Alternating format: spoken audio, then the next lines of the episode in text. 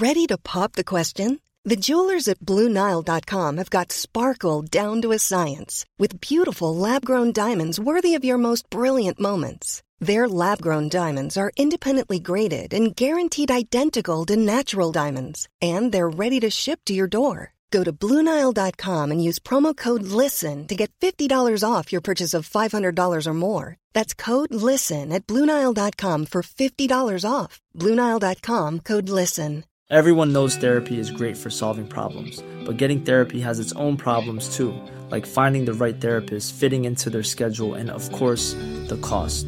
Well, BetterHelp can solve those problems. It's totally online and built around your schedule. It's surprisingly affordable too. Connect with a credentialed therapist by phone, video, or online chat, all from the comfort of your home. Visit betterhelp.com to learn more and save 10% on your first month. That's BetterHelp, H E L P. Hey there, it's Michele Norris. I'm host of a podcast called Your Mama's Kitchen. When I travel, I'm usually looking for a way to find a taste of home when I'm not at home. And one of the things I love to do when I am at home is entertain. And Airbnb allows me to do that. When I was in California recently, I rented a house that had a great kitchen. And when we were sitting around the table, we we're all thinking, we're in someone else's house. Someone could be in all of our homes as well. If you have a home, but you're not always at home, you have an Airbnb. Your home might be worth more than you think. Find out how much at airbnb.com/slash host. Hey, y'all, welcome back to a Thursday, July 6, 2023 edition here on the Chase Thomas podcast, where I'm still the aforementioned Chase Thomas coming to you live from Knoxville, Tennessee, Everything School HQ. Uh, Matt Green, fellow University of North Georgia alumni, on the program today because it is Thursday. So uh, we talked all things college football here on the full ride, right here on the Chase Thomas podcast. We talked about uh, why Mizzou is getting some preseason top 25 love, the Vols SEC title odds, and where they fit, and then uh, where the SEC title odds are a month out from the start of the season, a little over a month. Um, the Vols wide receiver room not making the top 10 in a big list, which is pretty surprising. Uh, Brock Bowers, if he's on his way to being one of the best offensive college football players of all time, uh, UGA getting doubted uh, for a three-peat potentially. And then we break down our uh, college football top 25 head coaches right now. Uh, it was a really, really fun exercise. Uh, work guys fell, Saban, Kirby, Brian Kelly, Jim Harbaugh, Dabo, Lincoln Riley, Josh Heupel.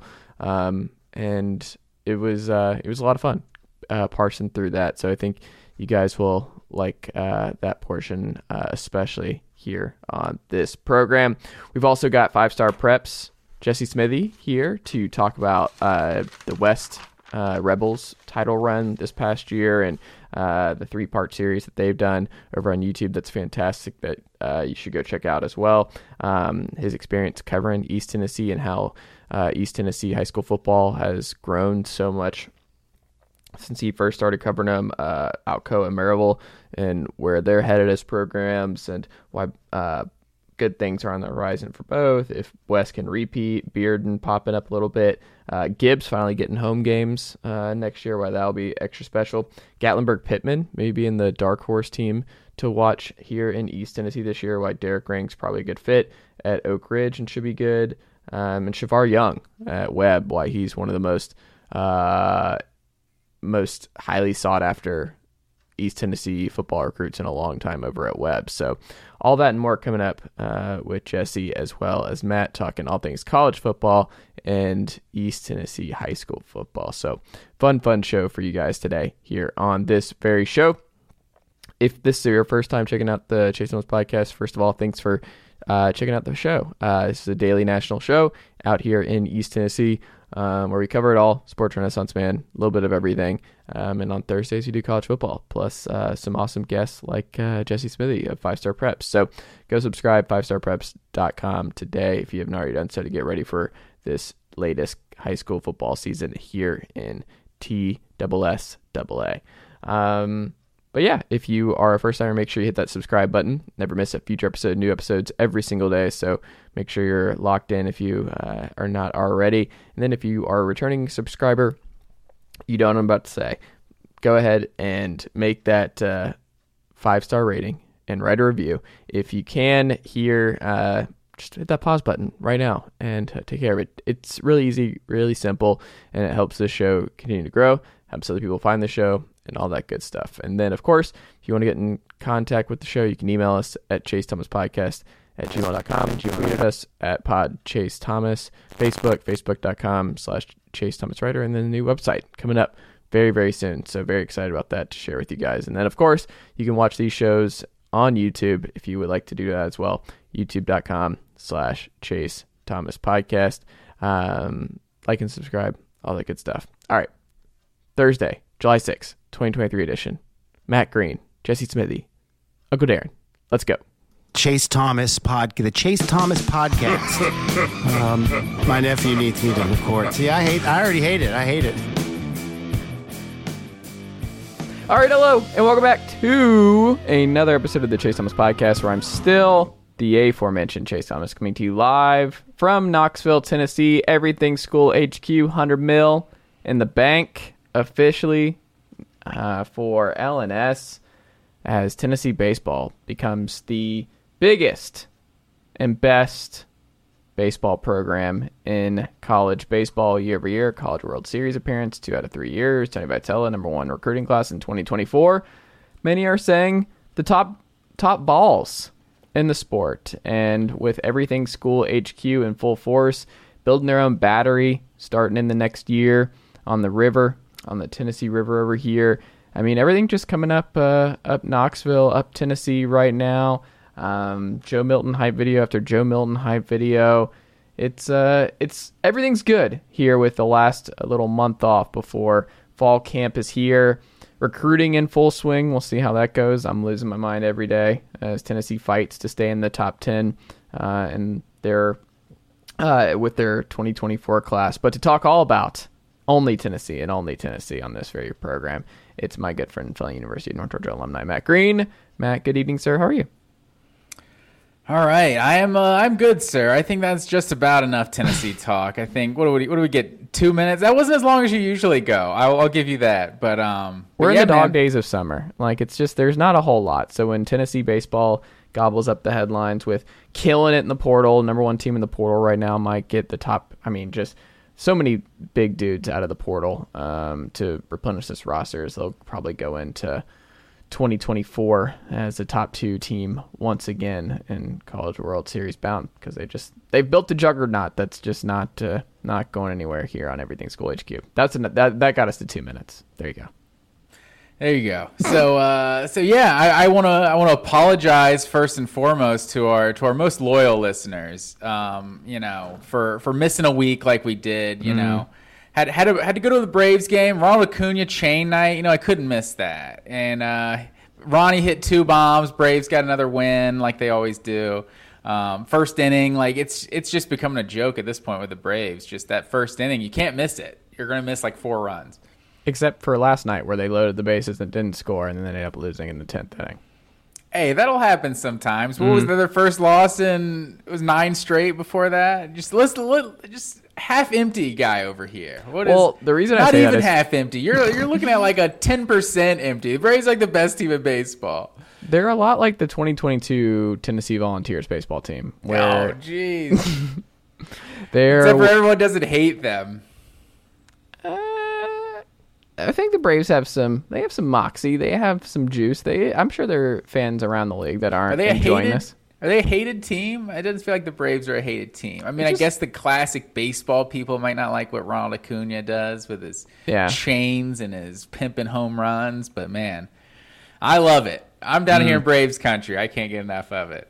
It is funny though, because like I turned to my wife. Didn't get a chain though, unfortunately. yeah. Oh, it wasn't for everybody. It was just a certain amount of people Oh when you yeah, first you get got in. it. Uh, like the outcast thing. People line up for that stuff. Mm. Like I'm not. Like I want one. Like I want to have. Like I've, I discovered this about myself. I want to have memorabilia, but I don't. I don't care enough to put the effort to get the memorabilia. Mm. You know, like the bobbleheads. Like I respect the people that have the hustle, that have the bobblehead collection, but it's just like getting to the game an hour before first pitch. Uh, that's, that's just not my game. That's not my. It's not my style. Well, here's the other thing, and what what I do to get all my like different merch and cool collector collector stuff and all that kind of stuff is um, eBay and anything after like Etsy, Poshmark, like this stuff will pop There up. I guarantee the Outcast memorabilia stuff will pop up on uh, on a service sooner rather than later. You no, I won't first. lose any sleep. I think No. I think last Tuesday night was the night to wear your Ronald Acuna chain. I don't I Mm. don't foresee any any future time that I'll ever wear that. No, no, that's a that's a tough one. I did want the. I remember at the Hawks did a two chains night where they had the Hawk jersey that uh, for the first uh, however many people got it had ATL, but it had like the chain, like two chains and the number two. It's pretty. That was pretty cool, pretty unique. I was like, I, I would I would wear that. Like that is something I would wear. The Hawks two chains Yeah. T-shirt. and I would do. it. Although you would think it'd be chains and not a shirt with chains. But you know, what Yeah. can you do? What can, hey, what can you do, Matt Green? Um, speaking of what you can do, Matt Green, which is tell us how many days we are away from the start of the 2023 college football season. Well, sir, if uh, ladies and gentlemen, if you're listening on this this fine Thursday morning, like I know you do, first thing when this pod comes out, we are 58 days till mm. college football season, and we're talking not week zero, not Thursday night, but that actual very first week one Saturday of college football. And uh, best 58 of all time, I got it's got to be Peter Boulware, Florida State. Hmm. Probably the best 58 in the pros too. Like one for one 58 is not one of the sexier 50 numbers. You know, hmm. like 55, 56. I like you got a lot of studs. 51.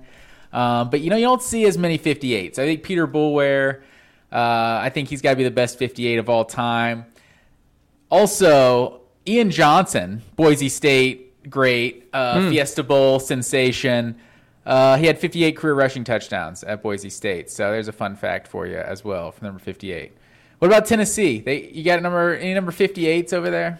I mean, Darnell Wright, who went top 10 in the draft this year, right tackle, um, five star kid, just awesome. Shut down Will Anderson in the Alabama game. Just fine all year long. Just never, never putting Hooker in jeopardy all season long. I mean, if he has a long career in the NFL, which he should, I mean, I think he's going to be the best 58 in college football history.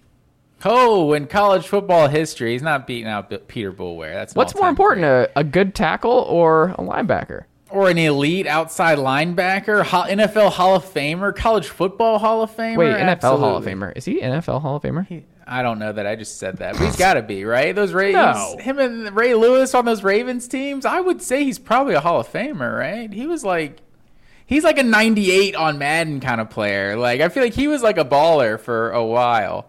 Um, I don't know that for sure, but uh, the first Georgia one I can think of is Will Thompson, who I remember Will Thompson's claim to fame. He was on that 2005 SEC championship team, and I think his claim to fame was that he was the only player on the 2005 Georgia team that uh, Mark Richt did not recruit. He was like left over from Jim Donnan, but uh, he's like a sixth year senior, I think, at that point. Uh, but yeah, like Sterling Bailey, I want to say was a Georgia player 58. I, I can't even, I couldn't tell you who the current 58 is. I think Sterling Bailey from East Hall, I want to say. Wasn't yeah. it? Ba- I thought it was Boss Bailey was 58. Boss Bailey was 45. Okay. Sterling. and Champ Bailey. Bailey was actually 42 his freshman year. Was he And really? Then, uh, and then he rocked number four. He played safety at first, and then he Hmm. switched to number four. Um, yeah, but he, Sterling Bailey isn't part of that Bailey clan Yeah. because there's Ronald Bailey that also played at Georgia. That was also uh, one of the Baileys. I, I want to say he was like a defensive back, or I'm not even 100 percent sure. Hmm. Also, Roland is uh, is Champ Bailey's name. Roland Really? Bailey. I, I and I'm forgetting Boss Bailey's because there's Ronald, he's Roland, and maybe it's like Rodney Bailey or something like that. It, it's I want to say it's another R name, but yeah, Champ. They went with Champ. It's a badass name though. Champ Bailey is like a Hall of Famer name. Yeah, Champ and Boss, like Yeah. uh, especially for like dog names. I've I've met so many people that have, like Georgia fans have named their dogs like Champ or Boss. A lot of Munsons. A lot of people name their dog Munson. I think that's like the most like, oh, you're a Georgia fan. Like anyone who, if you hear their dog is named Munson, it's like okay. I- Oh, and we literally named our dog Bailey. Our my parents' old dog was Bailey because of Champ and Boss. So Wasn't yeah. the weird one that you talked about that was left that was going to upset she was mom? Bailey was the uh, the abused uh, chi- not abused but like just rattled she was just shell shocked from day one she like hid from people she just didn't like people But uh, I think I think Maddox is like the exact same breed though, like some kind of Rottweiler Shepherd mix. Well, there you go. Um, you went the Braves route. Yeah, I don't know if the next dog we got Khaleesi, Game of Thrones. I always did the kind of Game of Thrones non-sports name, but I don't know what I would do if I did a sports dog. I don't know what Vol I would do. It's a good question. Nico, Something to think it's pretty easy. We'll, we'll have to. Uh, hey, that could be a good one. Nico could end up being a good one. Um, well, there you go, Matt Green. It's kind of wild. We are very, very close. We say 58, and it sounds like a good distance, but July's going to fly by. Big recruiting month. June flew by, and then August is just. We're here. It's go time. It's uh, Georgia's class is probably going to be done by the end of July. I can't imagine how many more guys they can get. 23 commits they're now sitting with here on July 5th, and maybe three or four more in like the next week. Well, it's interesting. Like Tennessee, we'll see what happens with the five star Elijah Rushing tomorrow. Arizona kid, it's probably down to Arizona, Tennessee, and Oregon. Um, Jordan Ross, uh, they need William Satterwhite, the guard, um, the four star guard, to commit to the Vols on Friday because Ronan O'Connell, uh, in state kid, ended up going to Clemson, three or four star, depending on your service, uh, committed to Clemson. And then, I mean, Tennessee, I think, will be done with a majority of their class by the end of July. Because, like we've talked about in this show, like most classes are pretty much wrapped up by the start of the high school football season. Because a lot of guys just want to get it done. And coaches probably want to get it done. Parents want to get it done, not do the in season visits and all that kind of stuff. Because this is the time. Like, you're going to campus, OVs, all that kind of stuff. You get to spend a lot more time with the coaching staff, the players in the class, and all that. But once school starts, it's not as easy to get up and go to games and that sort of thing. But there is a value to holding out for a couple spots. Like Aaron Carter is probably going to end up being the out the best defensive player in this class for Tennessee, and he was a running back to start last year uh, at his school, and then he finished as a linebacker, and is now uh, it, that Tennessee had to sh- completely shield off Alabama from getting him late in the process um, to join their linebacker room, and he's probably going to play. It's it's just kind of crazy how recruiting goes and how these senior seasons and you have to be careful with some of it because you're like, I, what if one of these kids pops and goes from a four star to a five star um, with a crazy senior year? Um, so you don't want to be completely done, but you want to have the majority of your class set in stone because that's just the nature of the beast. But I was looking at two four seven and on three and looking at the commit list right now, and like Bama has what three or four commits total, and you're you're looking at like Tennessee's right there in the top ten, but I'm like there's a lot of teams right now that don't have anybody committed. Like they're just waiting, and that means like there's going to be a just a uh, crazy, crazy windfall of recruits committing sooner rather than later. Because There's a lot, a lot of, of the opposite too, though. Bama is sitting is at ten commits, so that 10, is a yeah. little low. Um, but they're at twenty, the twenty fifth ranked class. If you look at the top twenty classes, there's like seven teams already that have over twenty commits. Yeah. and like I feel like that's that's a lot for not we're really not even into the month of July yet. Like a couple Yeah. days into July here, so.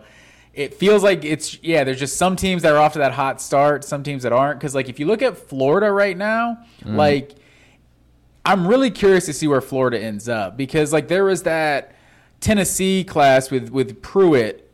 What was that 2020 when in, in the summer they were just absolutely loaded like 18 20 commits or something maybe even into the 20s but it was just so obvious you could tell by the average rank it's like no once everyone else starts getting commits this is not going to be that high of a class like you look at Florida at third like they're they're like fourth or fifth in terms of like highest average recruit right now. So if they can continue to get like the level of prospects they're getting, like this class actually could potentially end up top five or so. that's fair. Um, but we'll see uh, if they can end up Long way to go. Long way to go. Um, speaking of long way to go, uh, Missouri. Before we get into our main event, which will be ranking our top 25 current co- college football coaches, um, that's going to be a lot of fun parsing through our list here, and it's going to annoy some fan bases because there are some omissions. It was hard um, to do some of these, but we I think it'll be fun exercise here in the off season before we get into our conference preview series and then over the next couple weeks. But this is something that I've seen a lot of over the last week, and I wanted to pick your brain here, Matt Green. Missouri popping up as a preseason top 25 team. And I don't know if I'm taking crazy pills, but I'm seeing this more and more. They're a sexy top 25 pick, preseason pick. And I think it all stems from their returning production. They're ninth in uh, college football in returning production, ninth in defense, 25th in offense per Bill Connelly of ESPN.com. Um, for reference, Florida State returns the most amount of production at 87%. Michigan, uh, 81%. Uh, at number five, A and M, 80%, and then Missouri rounds out the the big the the big dogs in returning production uh, stats. So I don't know. Brady Cook is still under center, and I saw a lot of this Mizzou offense. Like maybe people are like they played Georgia tough. They kind of had uh, some uh, an up and down year, but they're still recruiting okay. The wheels don't really fall off for Eli Drinkwitz. It's just very much like a six and six, seven and five type deal. So they probably like if a couple balls go their way, they have some one score game luck. Then maybe they can get to eight and four. I don't know. This doesn't feel like a top twenty five team to me. Does it to you? No, not preseason wise, not at all. I'm I'm not really sure. It kind of feels like last year when the South Carolina hype was coming out of the summer, mm-hmm. and it was like, whoa, whoa, whoa. Are, are, you meaning to talk about Tennessee? Like that South Carolina is definitely not the the dark horse here. Granted, they did win a couple games late, but that was to basically salvage what was a pretty mediocre season um, by the end of it. So I just don't know. Like I'm a guy who's actually kind of hyped up Brady Cook as much as anybody. Like I feel mm. like he's shown some signs of being kind of good, but I feel like I would you're going on a limb to say this is like the fourth best team in the East, I feel like. Like I don't yeah. really I feel like they they look like they're clearly the second worst team in the in the East. If I was predicting coming in today, be like obviously Florida's down there in terms of like the preseason uh, win loss totals, but it's like you just don't you still don't expect Florida to be at the bottom of the standings. You know, you you just expect Florida to be ahead of Missouri, and so it feels like it's I don't know, maybe maybe South Carolina and Missouri kind of battling it out for fifth or sixth. Like I'm not really I'm not really sure where the Missouri buzz is coming from, other than like you said, just the one game they played against Georgia. They played a lot of other teams that weren't as good as Georgia and played much worse. Like Tennessee could have dropped hundred on him if they wanted to in Neyland. Like they were just bombing up. Like they didn't care. Like they were. I mean, we talked yeah. about the program. Like it, they're not close. Like Missouri is not close. If anything, the Georgia game was the was the outlier. Like right. that for for both teams. So there wasn't like a. It, it's almost like using the, the, the, the, South Carolina game to to talk about what Tennessee was in 2022. It's like well, that was the one game that you know they really played really poorly. Like they they also blasted LSU in Death Valley, and, and everyone wants to talk about the South Carolina game. So it's you know there's just those one games. It just kind of happens sometimes, and like I feel like that's what Missouri Georgia was last year. Other than Brady Cook, kind of showing some signs of potentially being good. Like he's going to have to be a superstar for Missouri to be an actual competitive team in the East next year. They lost to a terrible Auburn team to open the year. They lost to Florida, a worse Florida team. What I'm uh they I'm, I'm not familiar. There's something about the Auburn game though that they should have won, right? There was something weird. It was, was that overtime? Yeah. Mm-hmm. yeah, I can't remember exactly what it was, but maybe they blew it, or maybe they somehow they kind of got screwed. I can't I can't remember exactly how it how it turned out. Here's what There's it is. Something though. about that. They one. beat Arkansas to close the year. And I think that's something that people remember because that was a fun game. Like they did beat yeah. Arkansas, and that was a big win for them. That's their new, basically SEC rival. They lose to Kentucky. Underrated at home, so rivalry. That, yeah, I would agree. War. I would agree. It's an underrated rivalry. Uh, but like this team, I mean, Tennessee has dropped like a hundred points on them in two times. Like Heupel owns Eli Drinkwitz in this Mizzou team. Like that is, it's just not even. It's not even fair when these two get together. But like Kentucky, you lost at home, and now you got to go to Kentucky. You law, you beat South Carolina on the road, but I think South Carolina will be better this year. You get them at home.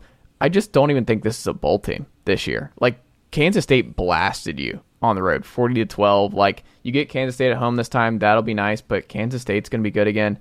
I just don't see this Mizzou team being a top 25 team. So if you're putting them in you your preseason have... top 25, I'm like, I don't think no. they were 80 what? I, like I think they were 80 the preseason top 86 20... in offense last year. This is not wow. a top 25 team. What are we talking about? The preseason top 25 does this every year yeah. though and has like 9 SEC teams in it. It's like, it's this this isn't going to happen. They're not going to be uh, 9 SEC teams. But uh, they do have Luther Burden who, you know, was a five-star receiver. He showed some signs as a true freshman. He he could be a, a potential superstar breakout player this year, but you know, you're going to need more than a wide receiver and you know a pretty good offense. Like their defense was was pretty solid last year, so you, you there is something, and maybe there's uh, an assumption of what the Eli Drinkwitz can be. But I mean, at this point, it's like he's he's an offensive guru of a coach, right? In quotes.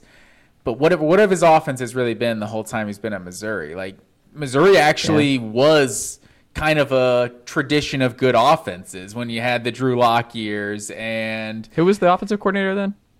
Uh, no one remembers that. um, and I'm blanking who was before Drew Lock. It was before, Franklin. It was, was it, the guy who went to Matty the SEC. Mauk. He was fine. Oh, Maty Mauk. But I'm talking about Franklin. He was, he was in the SEC title game though. when they started. Was Franklin out. the starter that whole year?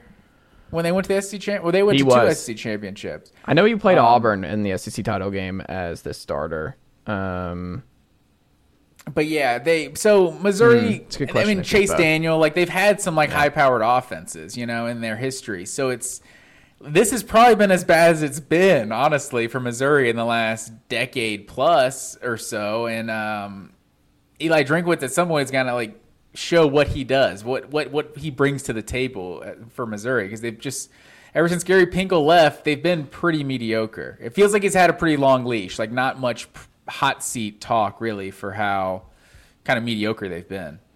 And I think they're going to be mediocre again. I mean, guess who had a better scoring defense last year? Tennessee or Missouri? Tennessee, 33rd in the country. Like I just I look at it and I'm like I just I don't see it. I'm not a Missouri believer. I could you could sell me on South Carolina being a top 25 team. You can't sell me on Mizzou because if you believe in Kentucky, you believe in South Carolina, you believe in Tennessee, you believe in Georgia. There's no path. Like, and even Florida, I think will be better than what they were a year ago. But like, I just don't see the wins for this Missouri team, and I don't see them being one of the 25 best teams in college football. I think putting them in the preseason top 25 is an outlandish projection based on what them beating Arkansas late and returning production. I mean, Vanderbilt could be better in 2023. Yeah. Like they beat Vanderbilt 17-14 last year. like who knows?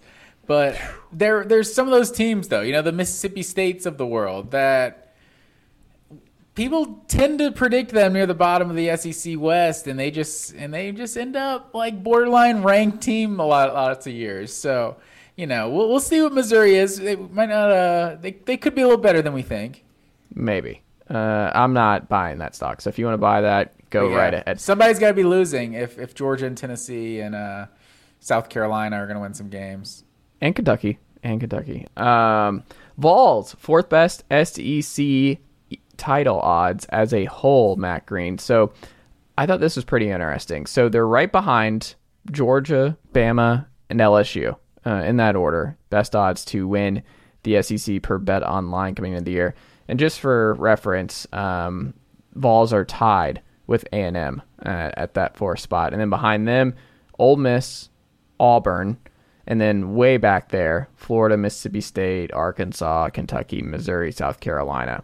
Um, 10,000 to 1 for Vandy, which is pretty great. But South Carolina, 8,000, uh, 8 plus 8,000 for that one. So um, I thought this was pretty interesting. But when you look at that and you see those early SEC title odds, what uh, what is your thought? And do you think Tennessee deserves to have the fourth best title odds coming into the year?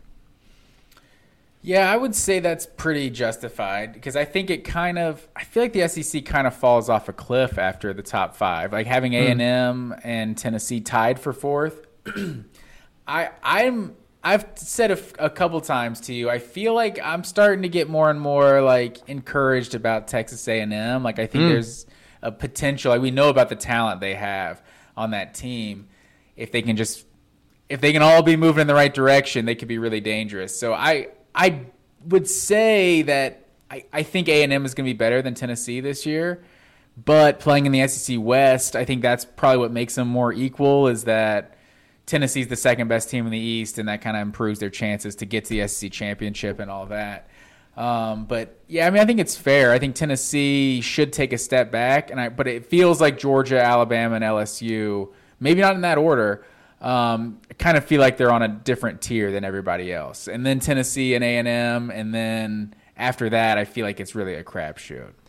I would agree. I would throw some money if it was next year. where the uh, where everybody's all in one conference where it's like that's worth it. Like if you throw in the fourth odds where the they just take the top two teams in the title game, I just I don't see a path to Tennessee making it to Atlanta over Georgia. Like I just don't see a path for them to be able to do that. So I think the better money is on A&M because I think the West is pretty muddled and if you take the fourth or fifth best odds there, I would look at even Arkansas. Like I understand you don't have a strong track record there, but I, I would always bet on the best quarterback in the conference to do some stuff, and that's not a bad gamble. Um, with where Arkansas is coming into the year, and we talked about their schedule, it's pretty nice for them. So bounce back year for the Hogs wouldn't surprise me. That's good value um, at like eighty to one. Uh, I would still probably lean A and M just because of where they are with blue chippers, and if Bobby Petrino is the Bobby Petrino we saw in the SEC last time. Speaking of Arkansas, they went to an SEC title game. Like he delivered in a big way for the late Ryan Mallett um, which was just a horrible story. But uh, that was there. There's a path, like you said, where it's like A and M is, I think, the pick here. When I was going through this, they make the most sense to me. But it is interesting that people just can't shake the Alabama stuff. Where I'm like, Alabama at number two, just when are we like they should not be ahead of LSU. I just don't know what more we have to see. LSU just beat them. They've passed them I they have a better quarterback. They maybe have the Heisman favorite quarterback. People forget like Jayden Daniels was the number two quarterback in his recruiting class. Like it's kind of forgotten that Jayden Daniels was a big time recruit coming out of Arizona. But like I just well, but it's been a while. He's I think he's. But I'm saying he has a talent. Bad. He has the he has the talent, and uh, he's a really really good player and came on strong down the stretch this past year. And I think he's going to have a Heisman type year. But they have talent everywhere, and I just Brian Kelly wins a lot of football games, and Brian Kelly beat Saban in, in week one or in year one. At home, I get it, big play, big ballsy decision to go for two and end it that way. But like, I don't know how you have better odds for Bama over LSU at this point. I don't, I don't get it. Maybe just because you get I mean, LSU it's at home. Alabama. It's Alabama, so it's like they are still. I don't know. They are still like obviously they feel like they've they've they've fallen off a, uh, a step, but it's mm. like they're two they're falling off was losing two games by a total of five points, right? Like yeah, four points. Like so, it's it's still a very thin margin, like for what it takes for Alabama to uh, to not win the West. So I think another thing, like if you look at Georgia, like the one time they haven't won the East since 2017 was the year they had to play Alabama in the regular season. Like if if they don't have to play Alabama in the regular season in 2020 and mm. they lose to Florida, like they still would have been in the SEC championship because Florida had another loss um, or multiple other losses after they lost to LSU. So also working against Tennessee is the fact that Georgia's schedule is just one of the easier SEC schedules we've seen for a team this good. So there's really just so little room for error. It's it's basically beat Georgia and hope you only uh, lose one other game the rest of the season. Basically, that's pretty much what Tennessee's going to have to do to to win the East, and that's that's saying a lot. That's fair. Um, but I wouldn't do it. I would stay away for all the balls. If, if I was taking one long shot bet though, it'd be Arkansas. Yeah, I agree. Like eighty to one, like KJ Jefferson could potentially be the best quarterback in the SEC, and and who knows what could happen. Especially when Alabama's not just had just doesn't have the stranglehold on that division, mm. things could get really interesting. And we've seen Arkansas make the SEC title game. We've seen them in um, New Year's Six games. We've seen them in that spot. And Sam Pittman's a good coach, so I would not be surprised if they were the team that uh, broke through this year. But we'll see. Man, um, he, he'd get a lifetime contract if they won the West this year. Honestly, it would be like Sam Pittman wouldn't have to do anything else. He made one SEC championship game. Like this is as good as it gets for Arkansas. I feel like he already kind of has one. He's got the hog statue. He's already said like this is a dream job. He loves Arkansas. He it's doesn't true, want to go but anywhere. he's gotta he's gotta improve the win loss record a little bit. Like they're not they were loving him after 2021, but it's he's still got to win games. Uh, that's true, but he's recruiting well, winning. I mean, I don't know. They it's do Arkansas. love him for sure. Um, there was a, some honorable shade. mention though. Didn't quite make the top 25. Just a, just a teaser thrown out there. That is true. Uh, that's funny to think about. He didn't make either of ours. Um, there you go. Matt Green, uh, the Vols wide receiver room does not crack the top 10 in, for PFF's uh, top 20 or top 10 2023 wide receiver rooms. Look, I don't think they're number one. There are a lot of good receiver rooms. Obviously, Ohio State number one. The number one, number two aren't debatable with Texas and uh, Ohio State. Georgia in there at number four is kind of a misnomer because they're they're counting Brock Bowers, which As you should. I don't think so. You If can't do you're that. counting, If you're counting, what are you really counting when you're counting receivers? you're, you're counting the people who are going to be catching the ball. And I of the people who are going to be catching the ball, Georgia's got just about as good a group as anyone in the country. I guess when you throw that in there, like that shapes it. But I'm like, all right. But if you don't, it's like they're strictly wide receivers. I would not take Georgia's wide receivers ever. Who's going to start for Tennessee? Um, and I think most probably would not. Um, but that's not even my biggest gripe. My biggest gripe oh, here. Yeah, we got something to say. We're going to dig into that. I mean, it's, it's a pretty deep receiving corps.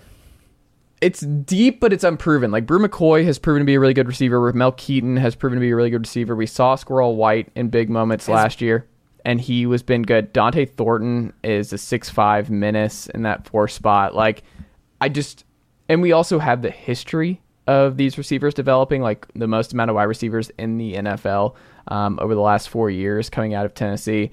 Like I But just that's don't. That's not hypal. no, it is hypo. Velus Jones doesn't ye- get the last four years or- though. That's not. Oh, well, I'm saying he developed hypal. those guys. Like he's developed those guys. Like I Cedric trust Tillman's they'll put it. up good numbers for sure in Tennessee's system. And then what? Where where Tennessee come in ranked? You say they weren't. They aren't 10? in this top ten, which I just it's just not reality. That is a little surprising, but I mean, go just going strictly referring to Georgia in terms of how proven they are. Like Ladd McConkey and Marcus Rosemy-Jacksaint were both the starters last year. Dominic Lovett was one of the best receivers in the SEC. Lovett is a good year. point. Rara Thomas was a very good receiver coming from Mississippi State. Um, who am I forgetting? Uh, Dillon Bell is was a true freshman that was that's coming. Arian Smith. That's that, that's the one yeah. that I forgot for sure. Um, would love to have AD Mitchell in this in this group. That's gonna kill me seeing AD Mitchell and that Texas uh, passing offense just balling out next year. Um, but I mean, I think this just strictly from a receiver standpoint, it's it's a pretty deep group for Georgia. they're in the top ten. Like and, I agree. they're- Bowers on top of it, like might be the is he the best player in the country that's not a quarterback? Like he's he's up there. Yeah, I mean him, Blake Corum. Um, it's a good question. Marvin Harrison Jr. I think is in there. Uh, I have to think about that, but those are the ones off the top of my head that stand out. Um, maybe Jared Verse. Uh, I'd probably rank Marvin Harrison Jr. ahead of him. Yeah.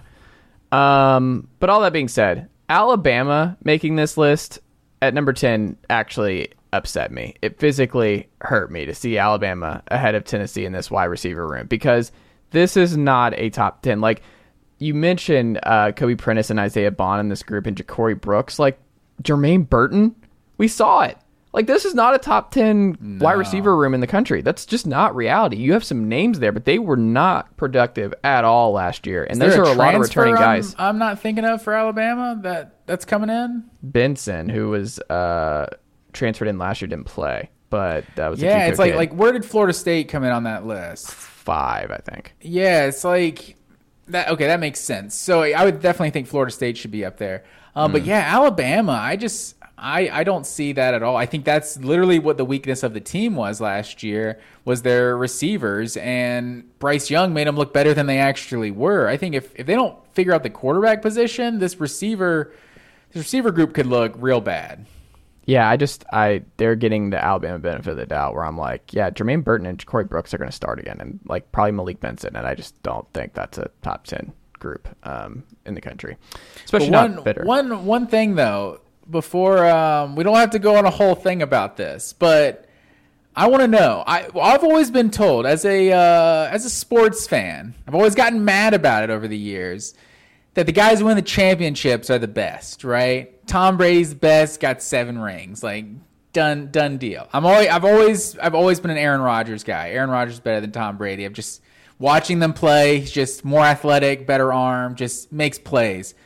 So I'm that's that's what the position is. Tom Brady's on a better team, so he wins more championships. However, if this is how we're doing, I want to keep this same energy, right? When do we start to talk Brock Bowers being like the greatest football player of this generation? If Georgia wins three national championships, like how absurd would that be, though? Let's be honest. Like, I'm not saying he should be, right? I'm just saying people need to keep the same energy. if this guy's the the best offensive player on three straight national championship teams, like what is that legacy? Like let's be be real though. Like you have to have this conversation with me.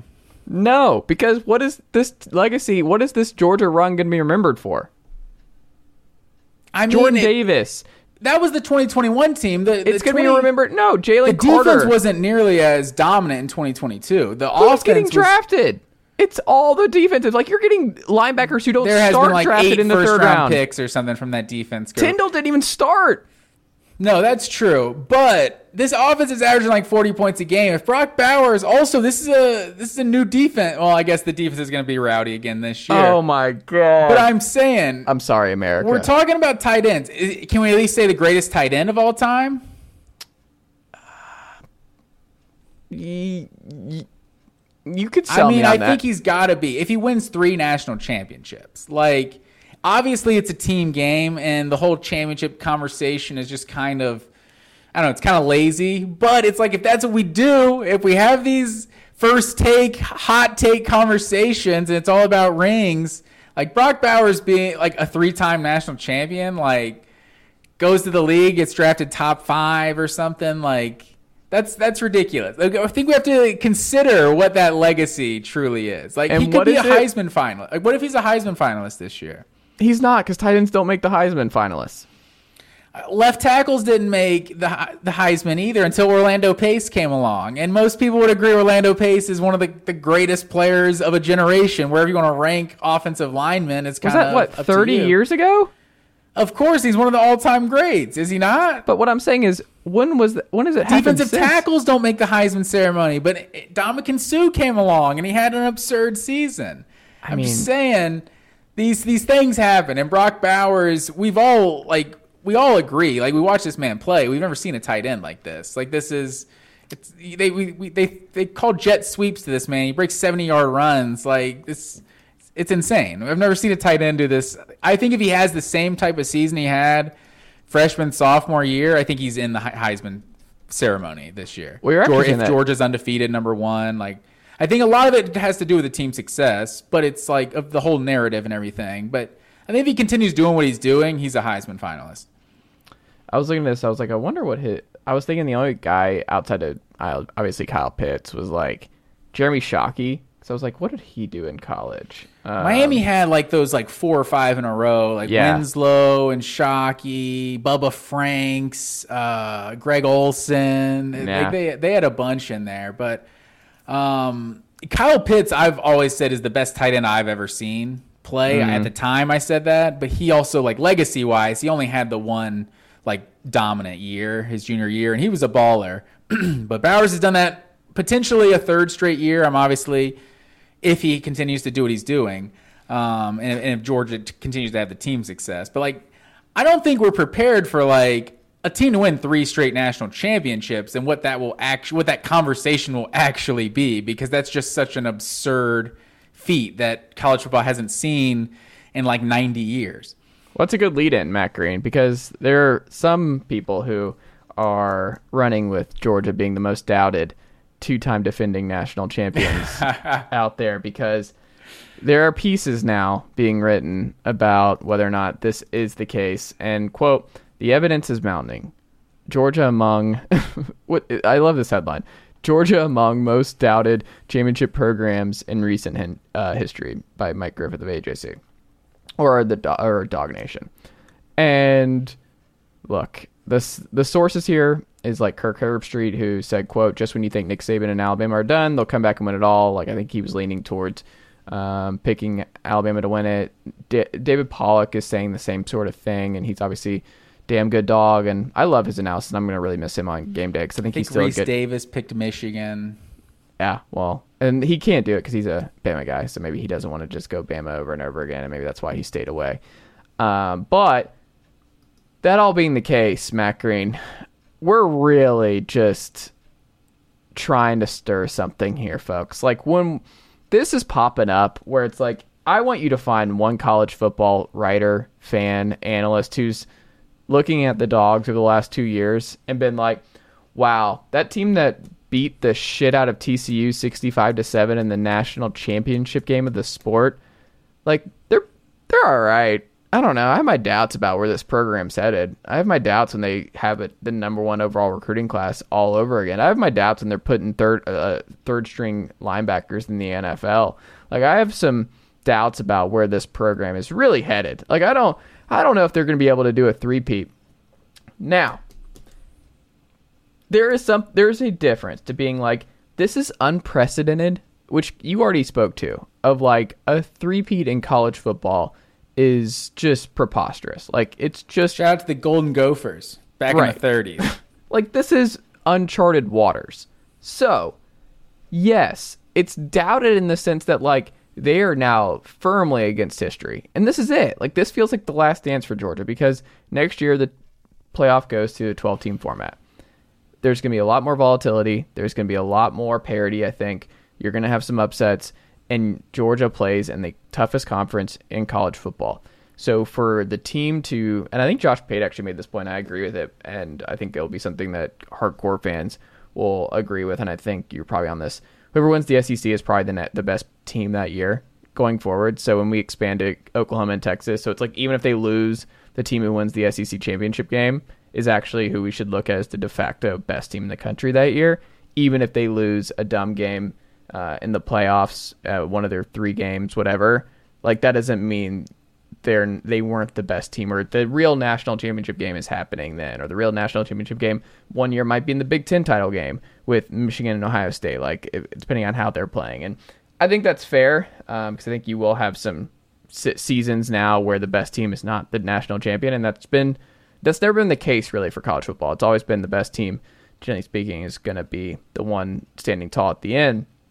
So this feels like the last dance where it's like it's clean it's a 14 playoff the East is still very much Georgia's. It's a good schedule for them. The schedule gets significantly more difficult in 2024 for them. This feels like the last dance in a lot of ways for Georgia. Not in that the program's going away, but like the kind of path where you're, if you're a Georgia fan, you're like, I don't know how you can pick against Georgia to not go back to back to back to back. And I think the only thing you can point to is this is insane that people don't go back to back to back. Like that just is not how this works. Before I get into Georgia, just in terms of your playoff conversation, I definitely disagree with Josh Pate on that, which I disagree with Josh Pate on very few things, to be honest. Hmm. But like we've seen these meaningless bowl games, quote unquote, bec- like as one team cares more than the other. If anything, we're gonna see more SEC teams bringing their A game into the playoff, into a hmm. postseason game. We're going to see four or five teams potentially that are like, no, this game means a lot. And they're going to see actually how good the SEC is compared to these other conferences. And since when does anyone like you come out of a tournament? A tournament is what it is. Like mm. Chiefs are the best team in the NFL last year. They won the Super Bowl. Whatever year Carson Wentz got hurt, Nick Foles came in. Eagles are the best team in the NFL. They got the trophy. Like there's no mm. sure Patriots. You went 17 and 0, 18 and 0, whatever it started that year. But the Giants won the Super Bowl. They're the best team in the NFL that year, hands down. That's that's the discussion. The SEC Wow. championship will always mean something, you know. Like Georgia won the SEC championship in 2005, uh, the year where that great Vince Young um, versus USC game was, and we still hold that SEC championship proudly. It's just we didn't win the national championship that year, so I do disagree with that point. But going back to Georgia, I think I want to start by saying Georgia fans are new to this and they don't know how to act. Like that that's we don't know how to the how to have the conversation we're one of the best teams out there. I feel like I can understand where this was coming from last year because it was uh, a yeah, but like everyone talked about why is Stetson Bennett coming back to college? That obviously was the best he's ever going to get. Like he's the only player that doesn't improve with more reps. Like he's just he was going to get worse in 2022 and he came back and Georgia got way better. You also heard, I mean, you heard a lot of national people say, yeah, but if Alabama's two best receivers were healthy, they would have won the national championship. So there was a lot of yeah budding Georgia's 2021 championship. With what they did in 2022, it was basically a rebuilding year, honestly. Hmm. Like it's almost embarrassing. Like it sounds like you're bragging to say that. But with what they lost defensively on just a historically great defense, it wasn't supposed to be a great defense again. And the fact that the defense was like a top five unit again in the country and the offense was just unstoppable most games, to be honest. Like, could basically score whenever they wanted to, could kind of milk the clock when they wanted to as well. Like, I think last year you definitely saw. I guess it just kind of depends on who are we talking about, right? Are we mm. talking about the the college football fan consensus that we feel like just vibes? Because I feel like vibes wise, it feels like people don't necessarily include Georgia automatically with like Alabama and Ohio State and some of those elite programs. But I mean, the NFL, they, they seem to be picking up on what Georgia's doing. Like, I feel like the people who know about college football can see, like, yeah, this is like basically the best program in the country right now, if, if no less, no less than like top three. They're in that, they're in that group, right? So it, it's one thing like Mike Griffith, I don't know, be maybe insensitive, but like, vibes wise, I guess I can kind of see where he's coming from here. Like one thing me and my brother have talked about before is like you said the Alabama bias when we were talking about these uh, the pro football focus thing. There's just something about when Alabama's good, all of their starters are like, oh yeah, well he's starting, he's probably first team SEC, right? Mm. Like Jamon Dumas Johnson is a guy that we've looked at. Like this guy was a Butkus finalist on the best team in the country last year as a redshirt freshman or redshirt sophomore last year. I can't remember. Um, and and this guy, like, I feel like if this guy was Alabama's middle linebacker, he would be like first team All American, like no doubt. Like, and with Jamon Dumas Johnson, he's he's not really getting that preseason hype for a guy who's like basically the captain of the of the best defense in the country. So it's probably Georgia fans being a little sensitive, but I feel like I think I think the country really isn't ready for Georgia to be this good because there is this perception. It's still Nick Saban. It's still Alabama's world. Like Georgia got a couple, but like Herbstreit's saying, it's still Alabama's world. And I don't think people are ready for like no Georgia actually just might be better now and. Alabama might not win another title. Like it might, we might have seen the end of the like truly like dominant era of Alabama football. Like they could still be a really good team year in year out, but they might not be that once elite, just you know, impregnable force that they once were. Yeah, I mean, there's a strong possibility. I think even Bama fans would admit this that Nick Saban's won his last title. He's 72. Um, yeah, he had a good class here, but like, I mean, you're going to go to a 12 team format after this, and it's only going to get harder. LSU and Georgia are right there. You could, I think, there's no doubt that Georgia's passed Bama as a program. I just think it's going to be very, very difficult for him to get one more. And it doesn't matter. I mean, he's still going down as the best of all time, and they're still going to be in the hunt until he's gone. But like, there's a strong possibility that he doesn't get another one, and it's hard to get even one. And it's just, it's going to be tough. And I think that would be, if I'm a Georgia fan, the thing that would actually annoy me, and I think there is validity to, is talking heads and folks who follow this program and know or follow this sport as well and as accurately as the Kirk Herbstreit and David Pollacks of the world do, is that like I get that you don't want to just say like the dog should be the favorites again, but like you saw what Alabama was last year. Like, yeah, they lost two games by combined what four points or whatever, but like you saw that offense and you know what Tommy Rees is bringing to the table. You know that the quarterback situation is very much in flux. That that could be an easy disaster. That you know LSU is going to be really good. You know Georgia has kind of like you know in your heart of hearts that they're coming into the year better and that they should be better. And the the fallback of like, but it's Saban and it's back against the wall. It's like it feels lazy where it's like we have to move on. Like at some point we have to go. Maybe it's not coming. Maybe that's not the thing. So if I'm a Georgia fan, I'm like, what about this Alabama situation would scare you as a Georgia fan and, and a SEC title situation? Like I don't I don't think there's anything that would scare you as a Georgia fan about Bama at this point. Yeah, and, and that's and then that's what it really comes down to, like what Mike Griffith's like talking Georgia being the most doubted, that it's like they they might be preseason number one. Like we Yeah. haven't even seen the polls come out yet. Like like last year they they were a national champion that returned their starting quarterback. I mean, most people thought their starting quarterback still sucked, but they returned their starting quarterback and they were preseason number three. So I think mm. there's some validity when you talk last year because I mean they were preseason number three. They started eight and zero, and then the playoff committee, the first playoff rankings ranked them number two or number were they number two or the number three? Um, I think I think Ohio State was actually number two, right? And it was number one, and Tennessee was number one, and Georgia was three in that very first playoff ranking. I want to say. That sounds right. Um, So there was some doubt there too. So I, I can kind of see where it's coming from, but after the 65 to 7, I mean, you still heard a little chirping this year like last year like oh, it, if Marvin Harrison just Jr. doesn't get hurt, Ohio State could have won, what whatever, you know, what ifs, woulda, coulda, shoulda, like that that stuff happens. Yeah. I, I take more exception to that one because Georgia did make a play that knocked Marvin Harrison Jr. out of the game, as opposed to Jameson Williams just no one touched him, he tears his ACL. Like that's just a bad luck thing. Not not something that Georgia actually caused to happen. But um, not that they were trying to hurt Marvin Harrison Jr., but not any more than you are on every tackle. But I think after the 65 to 7, I mean, the biggest win in a history of a bowl game, I don't feel like there's really too many people doubting Georgia at this point.